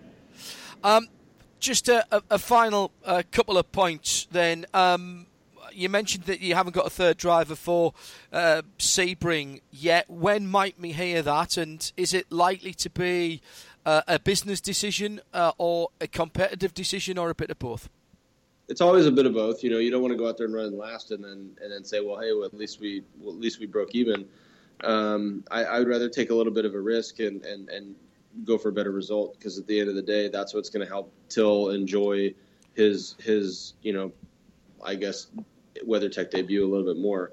Um, Sebring is going to be absolutely a difficult race physically and mentally for everybody. Mm. We're all going to be so excited that you know it's going to be a big deal for us. I know you know Mark obviously has competed in the, at Le Mans and he's competed at, in Daytona a couple times. So in Petit and some of these other GTD races, so he's he's ready to go. And I know some of our crew members have been involved in that with uh, you know prior experience, but um, I'm going to be nervous the whole time on the timing stand. So I'm just I'm just looking for a good finish, and hopefully we uh, we keep the car. I mean, there's no LMP3 uh, LMPC cars, so I think the whole field is is uh, a lot safer this year.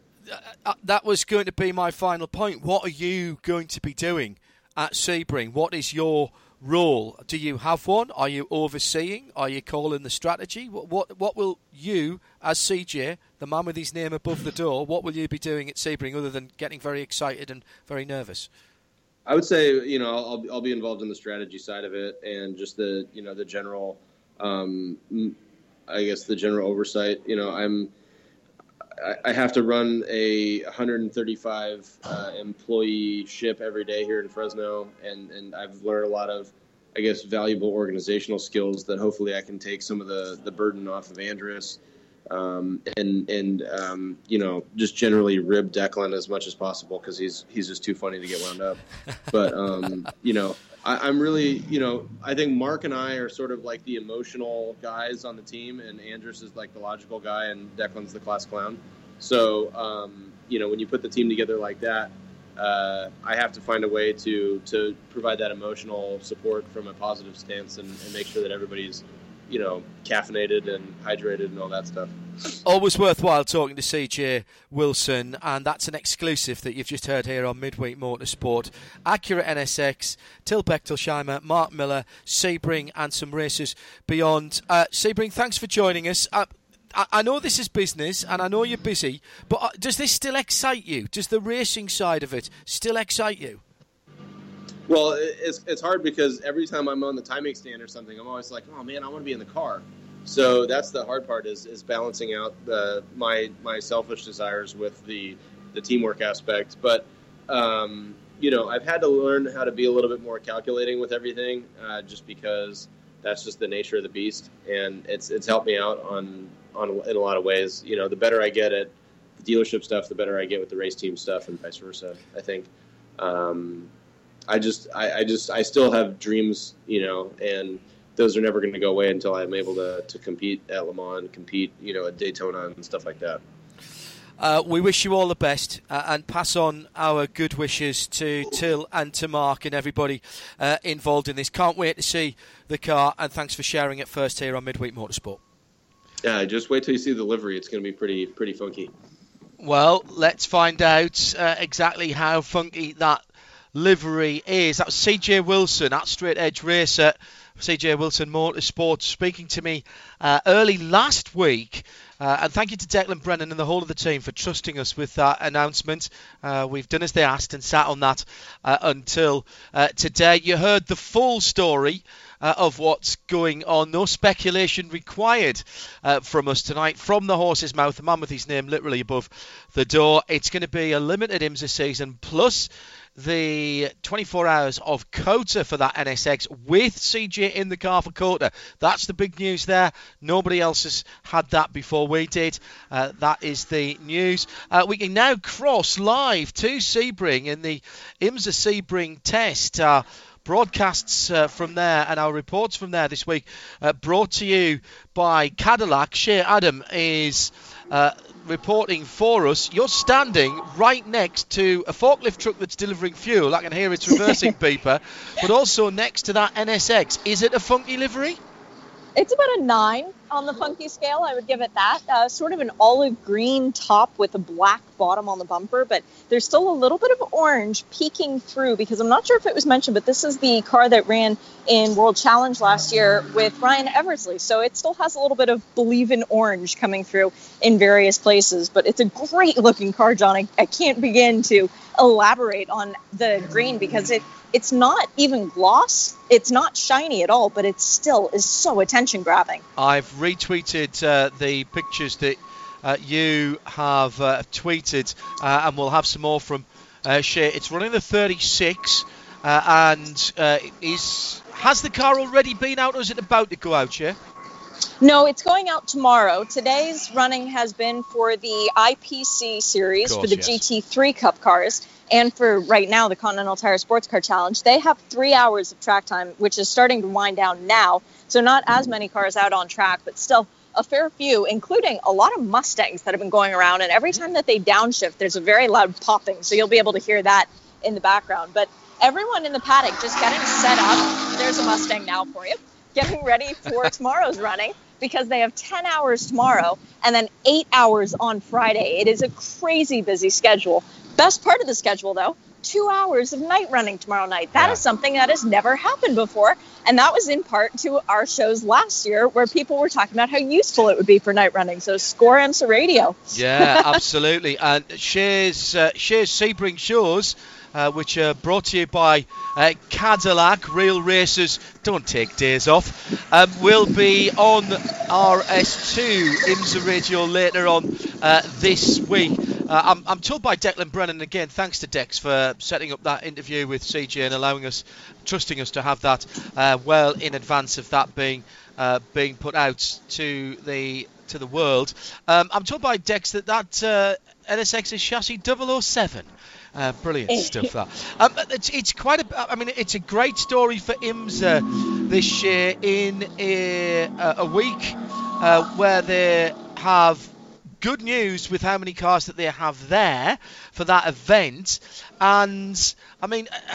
This is this is just piling even better news on with the, the, the guys from CJ Wilson Racing coming back uh, to IMSA and, and I mean this is a big step up though as I said to to CJ this is a big step up for those guys but a, a step that I think they're ready for. No, completely agree. And the fact of the matter is that where they are in the paddock right now is next to the P1 Motorsports crew, another group of people stepping up from a support series last year. They ran IPC. They're doing that again this year as well. But we've got all of these teams where people can look, and as a matter of fact, they're next to Wright Motorsports as well. And they ran in the GT3 series both last year and this year. So you can actually see the progression car to car of who is making the step up into GTD and that the ladder system does work in IMSA. But as you mentioned, a, great news week 36 cars running in this test for the WeatherTech Championship. That is excellent. I mean, that that's a, a ginormous field. And when you consider we still have probably five more cars that aren't here for the test that are going to be running in the 12 hour, we have an excellent field. Yeah, and uh, taking uh, clearly people taking the opportunity that you don't get very often of doing some long-term testing uh, at Sebring. The the numbers of cars there. I mean, that'll be. A, I can only imagine what the paddock looks like at the moment. It looks like 12-hour week, John. And yeah. the funny thing is that the support series, for the most part, aside from the Continental Tire Sports Car Challenge, has emptied like that portion has already been cleared out. We do not have our trucks from GT3 or the IPC still here, and the paddock is still overwhelmingly full. You've got support trucks off to drivers left immediately coming down the back straight, and then you have all of the big trucks set up with the race cars. And it's to the point where Corvette Racing, who only brought one car, only have one hauler. They normally have three. Well, the extra one that they brought had to be put somewhere else because there wasn't enough space for it. There's so many people here for this test that the paddock is just overflowing. It's a wonderful place to be. And the weather. Oh my goodness, it is hot, and I am so happy. Uh, 85 degrees as I pulled into the track today. It's expecting to be the same every day, so that's about 29 to 30. Um, it's clouded over a little bit right now, but there is no rain in the forecast. Now that I've said that, of course, it's going to pour, um, but it's supposed to be perfect and very representative, unlike the roar, of what we're going to have for the race. Because, of course, the roar was freezing and then Daytona 24 turned out to be warm. We're not going to get another cold spell this second week of March. That's just not going to happen. Uh, what's, uh, are there any uh, other news stories to break? We've uh, given the full story on CJ Wilson's team uh, coming in and, and the potential of that car, or not actually uh, the potential, the actuality of that car running at COTA uh, with CJ behind the wheel for the November 24 hour race. Any anything else that you can let us into? Is there any little rumours that we need to be chasing up on our on uh, Shea from Sebring, uh, brought to you by Cadillac this week? Not entirely sure about rumors. There have been a couple uh, notable driver absences. We do not have the championship winning and Sebring winning Corvette from last year running the test. It's just the sister car. Uh, no Ryan Hunter-Reay with the 10 this weekend. He's busy focusing on the IndyCar prep. But there are a lot of drivers who are already thinking about the fact that the Petit Le Mans Fuji Clash is going to be an issue for some people. A lot of people with helmet in hand already trying to strike a deal for the October race. We have had a couple of balance of performance changes, namely towards the BMWs. That was a big effort to try and get the M8s a little bit closer to the rest of the field. So a lot of people are very interested to see how that takes effect here at Sebring such a different track from Daytona. Um, and we had a couple of GTD balance of performance changes with fuel allotments being added and taken away from a variety of cars. Mercedes finally had a bit of weight taken off of it. And talking very briefly earlier to Bill Riley, he thinks that that should help them. But remember, they won this race last year as well, so they will already be strong. But there's not a whole lot of gossip yet, at least when people are still offloading their trucks. I'm sure that the gossip will be thickly flowing tomorrow the first session kicks off, I think it's nine o'clock in the morning. So it'll be all day track activity, and I'll be putting stuff up on Twitter and all that. But yeah, those shows brought to you by Cadillac. they will be packed full of interviews. I've already gotten a couple today, and trust me, they are worth listening to. Oh, excellent. Uh, that is tomorrow, 10 o'clock UK time. That's 5 o'clock Eastern uh, for our Im- IMSA Sebring Test Day 1 highlights brought to you by Cadillac. And our second Cadillac highlight show will be on. Uh, uh, that's Thursday tomorrow, isn't it? So that's Friday at the. I'm sorry, I'm having one of those weeks this week. Uh, Friday at the same time, 10 o'clock in the UK, uh, 5 o'clock on the East Coast, the second day of Sebring testing. Uh, Shea Adam uh, bringing you all of the news. Uh, brought to you by Cadillac because real racers don't take days off. Uh, those two shows coming to you. Uh, Tim Gray is up in London. He Uh, is. Do you want me to keep Shea on the line? Yes. Can Right. she move away from the fuel tanker? Uh, it's a forklift truck. Forklift. I keep trying to walk away from him, and he keeps following me. It's like the prisoner. like Rover from the prisoner. And there goes there goes another uh, there goes another Mustang. Is she driving that forklift? Yeah, that's I she think has she's on it. Yeah, That's how- she's how she's do you think moonlighting, the isn't budget she? for this stuff? She's moonlighting, isn't she? Yeah, absolutely. Um, so just a quick reminder, as I said, 10 o'clock tomorrow and Friday, 5 o'clock tomorrow and Friday for Shea's Sebring shows. Easy for me to say. Now, there's a reason that we're keeping Shea on the line here, Tim, It and what is and that? there's a reason why we still have nostalgia correspondent Joe Bradley. Right, Take nostalgia listen this. correspondent, yes. It's the quiz of the week. And now, from Norwich, it's the quiz of the week.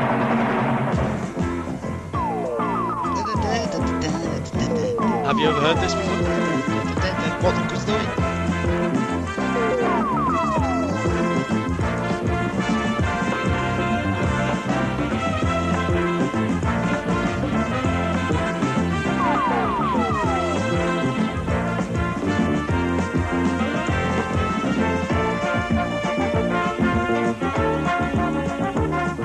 And in this week's lineup of prizes, we've included this selection of garden furniture. A sculptured member of the feline family. Our jackpot prize of the family car in Baltic Blue.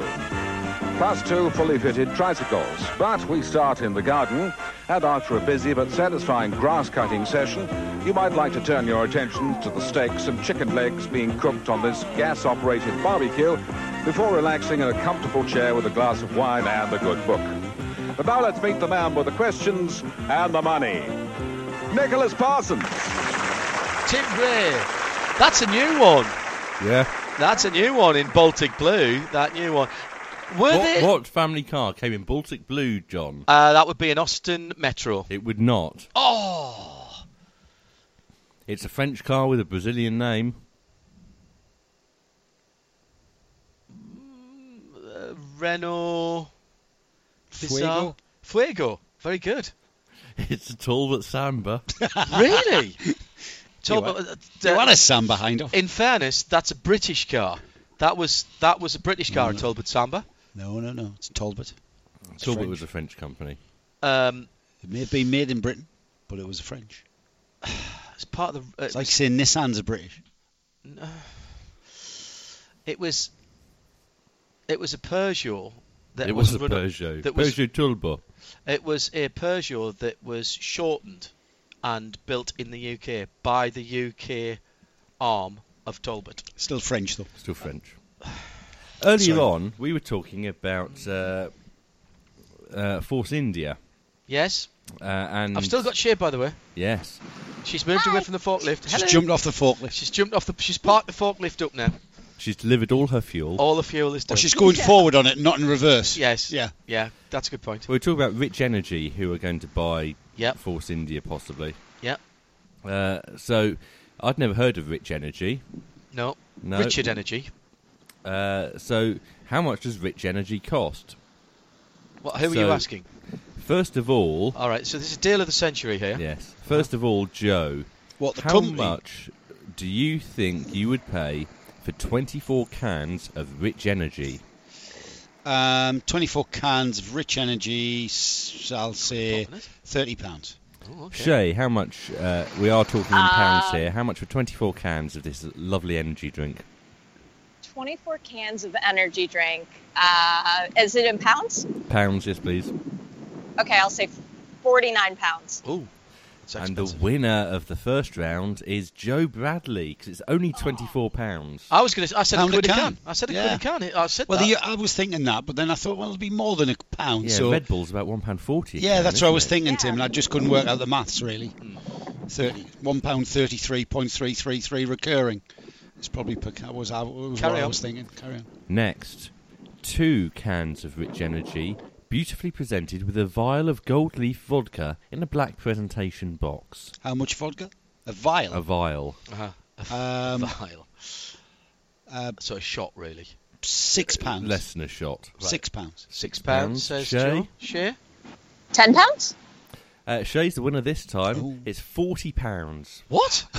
oh, it's, it's gold leaf vodka. It's gold leaf vodka. Wants to be gold plated vodka. Moving on. Uh, One finally, each. a luxury gift box. This is the decider. Two cans of Rich Energy, beautifully presented with a vial of gold leaf vodka Right. in a wooden presentation Oh. box. hundred and ten pounds. Says Joe Bradley and Share. Uh, 71 pounds. And Joe's the winner 'cause it's two hundred and fifty pounds. includes free delivery. Oh, Well, they're good at. So Joe takes the last and deciding. They're going to have to up their prices if they're going into Formula One.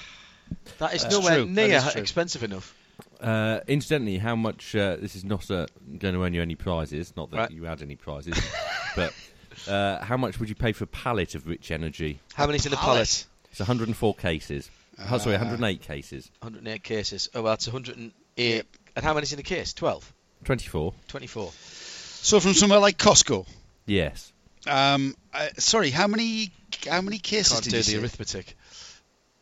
How many cases, Tim? 108 cases on a pallet. 108 cases uh, multiplied by tw- uh, 350 pounds. 2,592 pounds. Is that the maths on that one? Is it? Yes. Wow. I wasn't quick enough. That's 2,000. How much did you say? 2,592 pounds. Yeah, yeah. I just just done the maths. Well, that's still a pound. So there's It no is still a- discount. there's no discount for buying a whole pallet. Ah, pallet. that's of what I it. was thinking there was. You see, So, Well, uh, certainly not down to not taking two thousand two hundred pounds of it. Wow. Good heavens. Can we let Shea go now? Because she's got to get prepped for her Shea shows from Shea, Shea, Shea shows from Shading. It's not on for more than 24 hours. Yeah, I know, but, you know, she's got things to do. She's got to deliver fuel. She's got more fuel to She's deliver. got energy drinks to drink. Uh, Shea, thank you very much for, for joining. Uh, how is how's your accommodation? I uh, haven't been there yet, but uh, as seeing as I think it's got a view of the racetrack, that should be excellent. Views of racetrack always well received she- by Exactly. yeah. Is she really? Well, where were you the last time you went and worked for us? Uh, yeah. Uh, well, not the last time, but The time before. the that. one where there was a before that. hotel near the track. Yes, Yes. indeed. Yeah. Shea, thanks very much indeed. Shea Adam reporting live for us from Sebring, uh, and uh, that report uh, coming to us courtesy of Cadillac, who will also be supporting Shea's Sebring Test highlights shows, which are tomorrow at 10 o'clock and Friday at 10 o'clock here in the uh, uh, in the UK, that's 5 o'clock Eastern. So uh, Thursday and Friday, 5 o'clock Eastern, 10 o'clock here in the UK. Those highlights, test day shows, highlights of the test day uh, shows coming to you uh, courtesy of Cadillac. And our thanks to them. Uh, Tim, where would you like us to go for the last 20 minutes? Uh, just to prove that we are live. Football scores? There's a, a minute to go, and it's 2 1. Excellent. Excellent. Well done. Uh, let me have a quick look on Twitter. Lots of love for CJ Wilson Racing and for CJ himself uh, on the Twitter Twitterscape, on the Twitter sphere. Lots of pictures of the cars as well. Marshall Pruett uh, and Racer Magazine, as well as DSC, got the full story up. And uh, thanks to them for not jumping the gun they got the full story. And thanks to Tony DiZinno, actually, who mentioned us in his tweet. Uh, obviously, listening in uh, there as well. TDZ, good to know you are uh, listening tonight. And uh, keep keep an eye on that story. I'm intrigued. Uh, and I'll, I'll ask Joe Bradley. I mean, it just goes to you've met CJ, haven't you? Yeah, yeah, yeah. Uh, it goes, I mean, he's a proper racer himself. He's a, he's a sportsman. Oh yeah, and he's a You know? he's a proper racer himself. He's got gasoline running through his his blood. I mean, Yeah, yeah. That interview that we, we recorded, I think was it Monday last week, um, Monday or Tuesday last week. Um, he was actually in one of his dealerships, which was the noise you could hear Mm-hmm. behind him, cars getting moved around. Anders, the chap he was talking about there, when he was saying, "I'm going to ask Anders if I can go and burn some rubber up." That's his business partner. That's the, the chap who runs the business with him or for him. Um, uh, great news that he's coming back to race at the 24 Hours of COTA. Yes, Hindhaugh. I noticed you were quick to um, broker a deal there, um, Well, if you working need- feverishly if- if behind need the someone who's scenes. got a bit of experience yeah, of the but race. knows the track. Solid bronze. He certainly taught me the line round there and Mm-hmm. uh, the track as well. Um, no, it's great to have him back um, behind the and, wheel. that's, and that's a great race for CJ to jump back into. He's been out of racing for a little while because of his business commitments. It's a very friendly paddock in the the Creventic series, and, and it's it's no less competitive than anywhere else.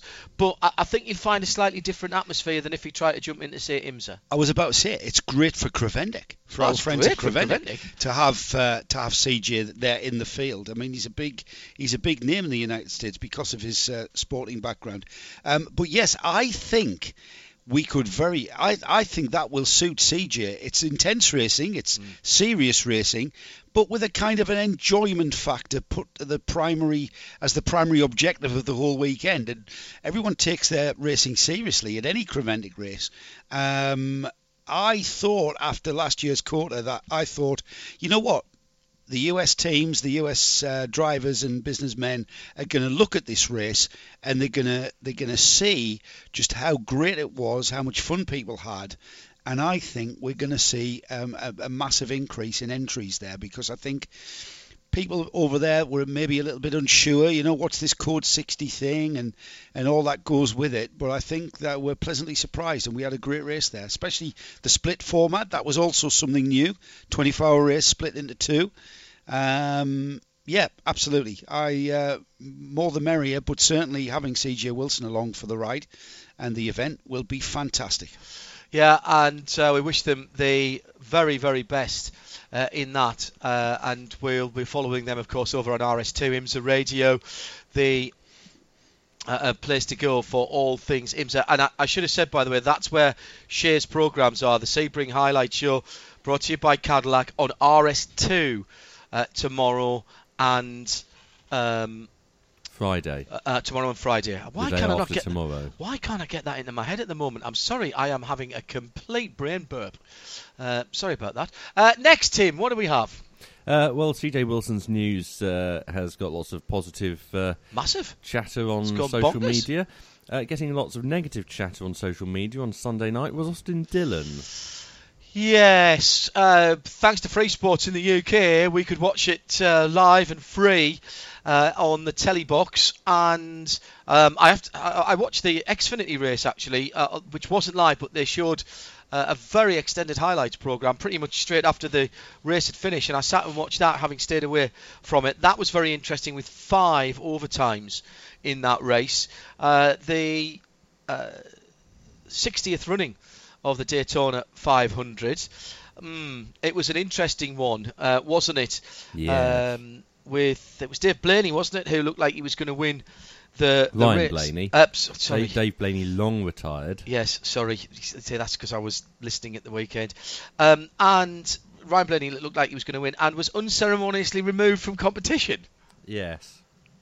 But Did you see it, Bradley? No. You didn't see the last laps of the 500. I saw um, I saw what's his face, Austin Dillon, uh, barge his way through. That's what I was talking about. Yeah, yeah, yeah. No, that's not racing. They say rubbing's racing. That's not rubbing. That's barging. a, a lot of people say that's exactly what uh, Dale Earnhardt would have done. That's Obviously, rubbish. In the Dale, three car. Dale also uh, ran in the number three car. hence 20, 20 years. 20 yeah. years ago since he won it. It was 20 years ago that day. Uh, but obviously, if uh, that is the sort of thing that Dale would have uh, done, uh, why has he got so many second place finishes at the Daytona 500? He only won it the once. Yes. And, uh, you know, But I think he's got more seconds than anyone else. it's different times now as well, though. I mean, even if that is true, and I'm not sure it really is, uh, you know, you don't get a nickname of the Intimidator for nothing. There's a difference between intimidation and assault, and I should know. Says our legal expert. yes. Says our streetwise legal expert. yes. Uh, it, I, it was unfortunate. Uh, it'd been a pretty good race up until then. There'd been a couple of big incidents.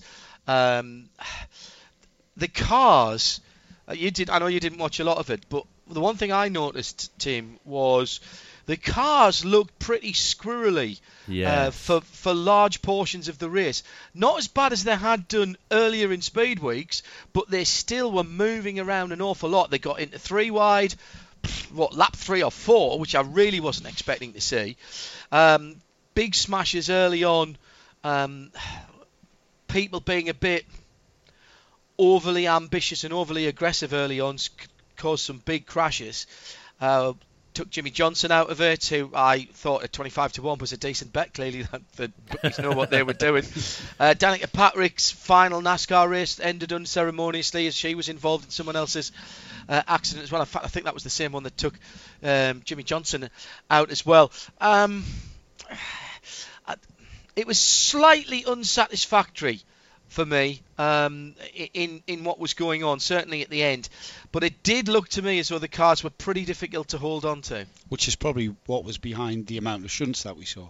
Because we're not we're not seeing. I mean, those if those cars are l- light and loose, then you know it's probably not a deliberate act to lose the car. You know, they just. Well, NASCAR were pretty. The, the interesting works. thing about the Austin Dillon, um, Ryan Blaney um, incident at the end was that NASCAR had already penalised people with stop-go penalties for what they call locked-in bumpers Right. and doing sort of long-term bump drafting effectively. Mm-hmm. Bec- and I, I think that was down to the fact that they knew the cars were um, unsettled. fairly unsettled, fairly loose, uh, and and yet that that one, because it was the last lap, I suppose they got away. It's the last lap. Who was it that said that those famous words about the the Rolex 24 last year, 2017, when we had that last lap lunge? Yeah. And Elliott Forbes Robinson was the chief steward who Yeah. made that decision, Driver and he steward, said, yeah. and he said basically why he let it go was it's the last lap of the Daytona 24 hours, and in the same token, it was the last lap of the Daytona 500.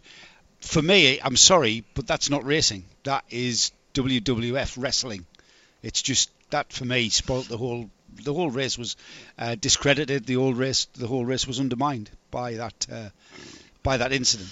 Um, yeah, and uh, how do you feel about the stage races? By the way, I like that. Points. I like that. The only thing that I think would make it better, because a lot of people say, "Oh, why do you know?" In some of the longer endurance races, you get interim points Mhm. um, in the North Hmm. American Endurance Series and in uh, uh, other forms of racing. Um, why don't you get the dash for the line? Because we don't have a full course yellow straight after it. That you just spoil- continue. Well, that spoils it for me. I'll tell you why I like it, right? When you watch a full NASCAR race on a Sunday evening, it takes up your whole Sunday night, you know. So um, I watch a few, but not many.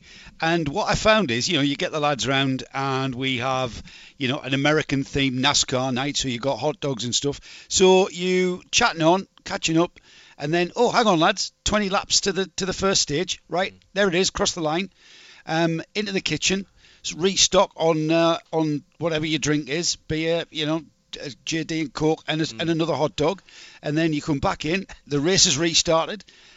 It, and then you know chatting on, chatting on. Oh, hang on, lads, ten laps to the next stage, and it kind of, it kind of. it takes out the strategy element of people But stopping there's or no point stopping. whatsoever by putting it under a full course caution, and then now having allowing everyone to pit, To pit, exactly. and then refuel and restart, effectively, completely restart. It's- and that when we first saw that last year, the Daytona 500, it was like, oh, this is this is good. This oh, hang on, what, what Yeah, are they yeah, doing? What's agreed. the rule? Yeah, and it's I think spo- they it's need to take yeah, that bit out. Take it out. Just go The re- green, The, rest of it would be good.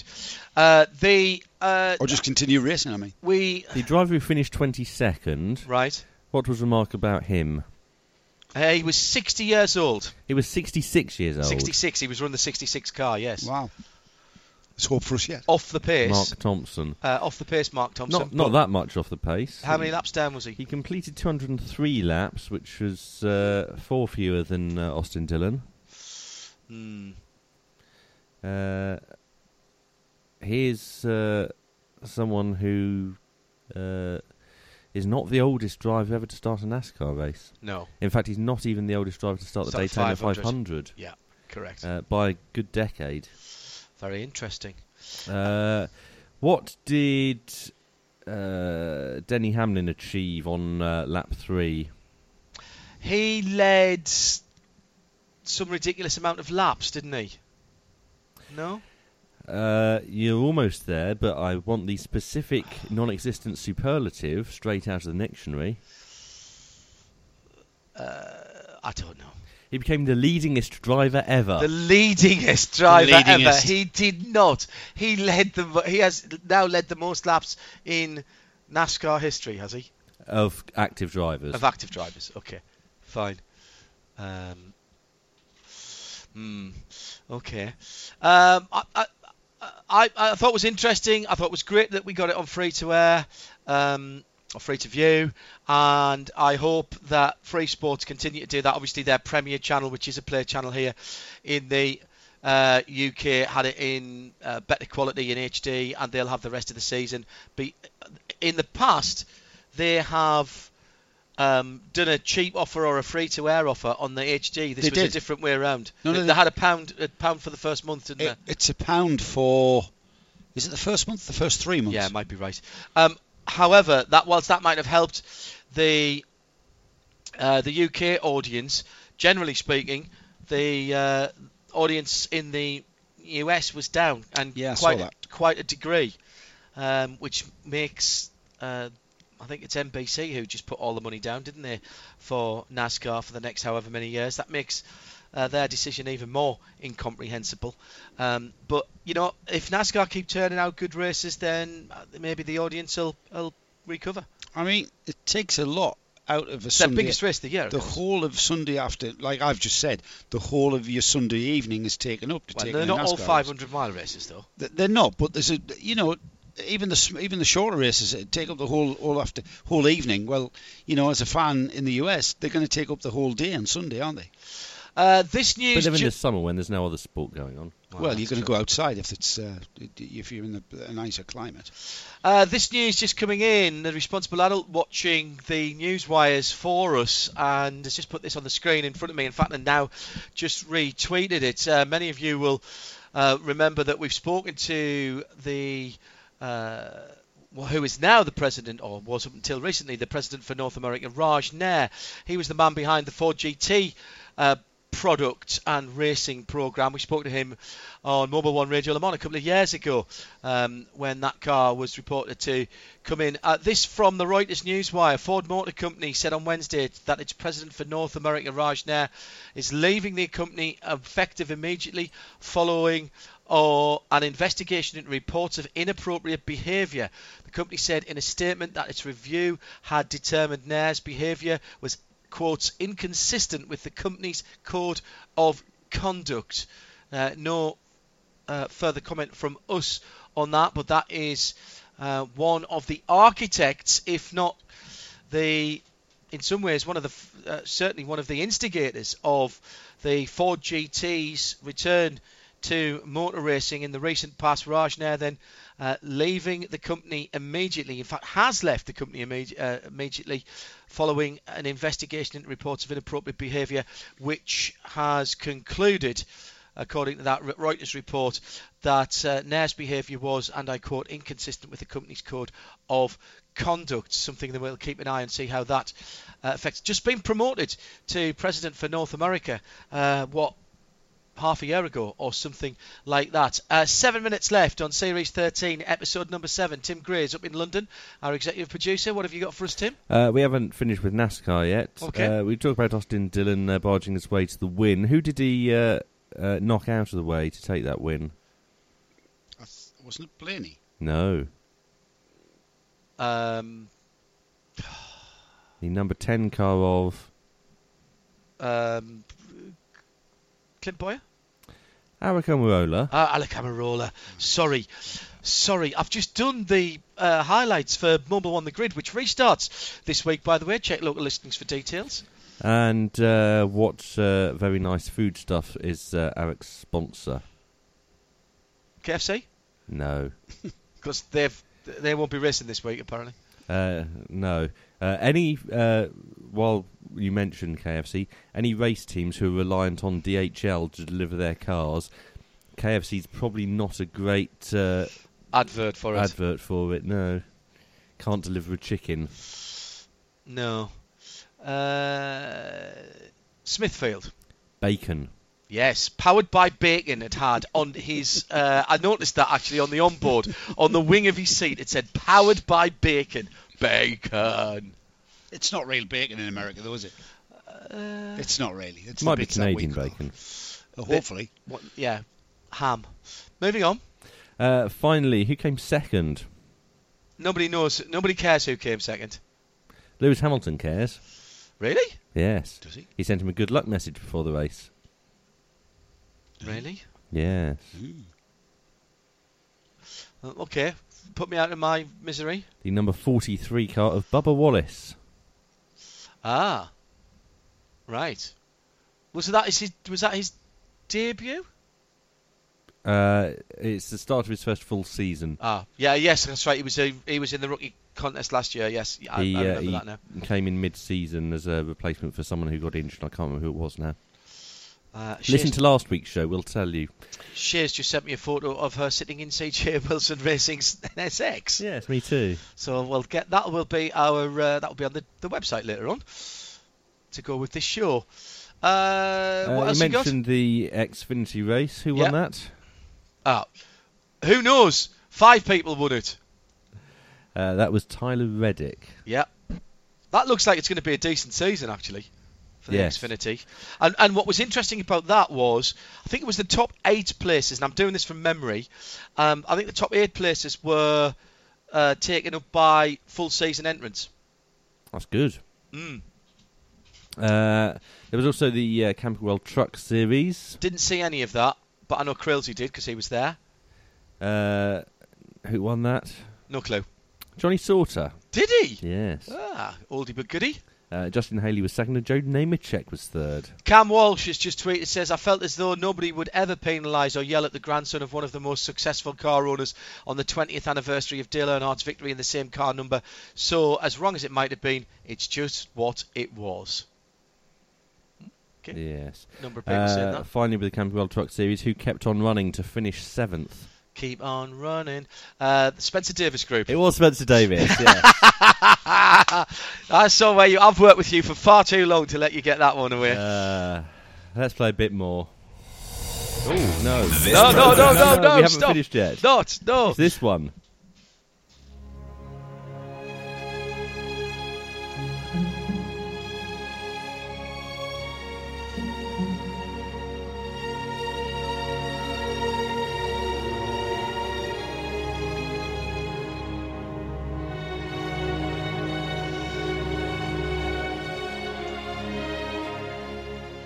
Uh, don't MOT my Cortina. That was, wasn't it? I'll never pass. no, I'll never pass. Uh, by the way, Spencer Davis Group. Uh, Steve Winwood. Uh, Yes. And his brother Muff. Brilliantly named. Uh, why are we playing Don't MOT my Don't Cry for Me Argentina? Because Argentina wants to come back to the Formula One calendar Yes. Where? So we should. at the uh, Autodromo Juan y Oscar Galvez. You just you were dying for me to ask you that, just so you could do that, couldn't you? Uh, and uh, in what time scale would this be, Tim? next year Really? to mark the 20th anniversary of the uh, last Argentinian Grand Prix. That's very interesting, and I'll tell you why that's very interesting. And I'm going to look. My Twitter handle uh, or the show's Twitter handle is at Specutainment. I'm going to put two and two together and get 157. I'm going to say that uh, I let me put it this way: I would not be surprised to see the FIA World Endurance Championship go to that circuit before they get a Formula One Grand Prix. Well, being the correspondent for nostalgia, I'd like to see the Formula One World Championship start there. Then we go to Brazil. Then we have three months off, and then go to South Africa, Kyalami, for testing. Um, I'm not sure Kyalami's a Grade One circuit anymore now. Let's make it a great Uh, one. the circuit. Autodromo Juan y Oscar Galvez isn't a Grade 1 circuit at the moment, but anything can happen with some money.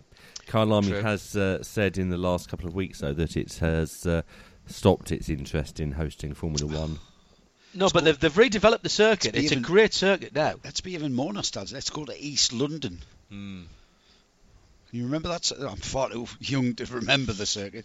That's another South African circuit. That's Yes, nothing yeah, to do yeah, with yeah. London. Nothing in- to do with Argentina either. Oh, no, indeed. Are we Um, going to start the season in Argentina, Tim? Is that what they? Oh, It's gotta it's be, gotta be. still too early to say that. Uh, why did uh, Argentina stop hosting Formula One races in the late 90s? because the, the circuit that they used to have it on was redeveloped into an industrial estate No, or no, something. Buenos No, that Aires was is still Fa- there. Jacarepagua in Brazil. Oh, that's right, of course. Yeah. Yeah, yeah, yeah, yeah. Now I'm mixing up my South American countries Yeah. now. yes. No, Buenos Aires is still there. Yeah. It it was a shortened circuit the last time we A- went there. any any other answers to the question? Um, they didn't pay Bernie enough money. and why didn't they pay Bernie enough money? They didn't have enough money. because the country effectively went bankrupt and the uh, inflation was something like four thousand percent. Mm. Yes. Where I live in Northampton, our county council's gone bankrupt, but that's nothing to do with inflation and everything to do with um, allegedly Because it's Silverstone. uh, allegedly uh, less than useful management, shall we say? Once again, Hindhaugh in diploma- diplomatic shocker. Yes. Chief, Chief Executive and 13 other uh, major managerial figures still earning uh, well over £100,000, though, Um, which is nice. So has Argentina's economy um, Picked up. re- recovered Mm. enough for them to? And does Liberty Media think it would be a good idea?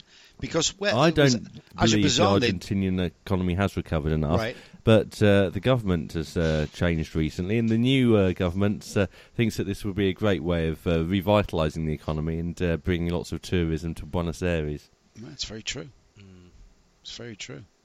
Uh, they are uh, emboldened by statements from Liberty saying that they want to embrace F1's heritage and expand the calendar. So the circuit, what, what the Oscar, de, whatever Galvez, is Juan that, Oscar Galvez. yeah, is that Juan the original? Oscar. Is that a renamed original um, circuit where Yes. we had the Grand Prix? All yes, right, in 1953. in 1953, not the not the 70s, 80s. Well, it was still there in the 1970s and 80s and up All right. until 1998. Of course, the original circuit that they used in the 70s was fab- fabulous.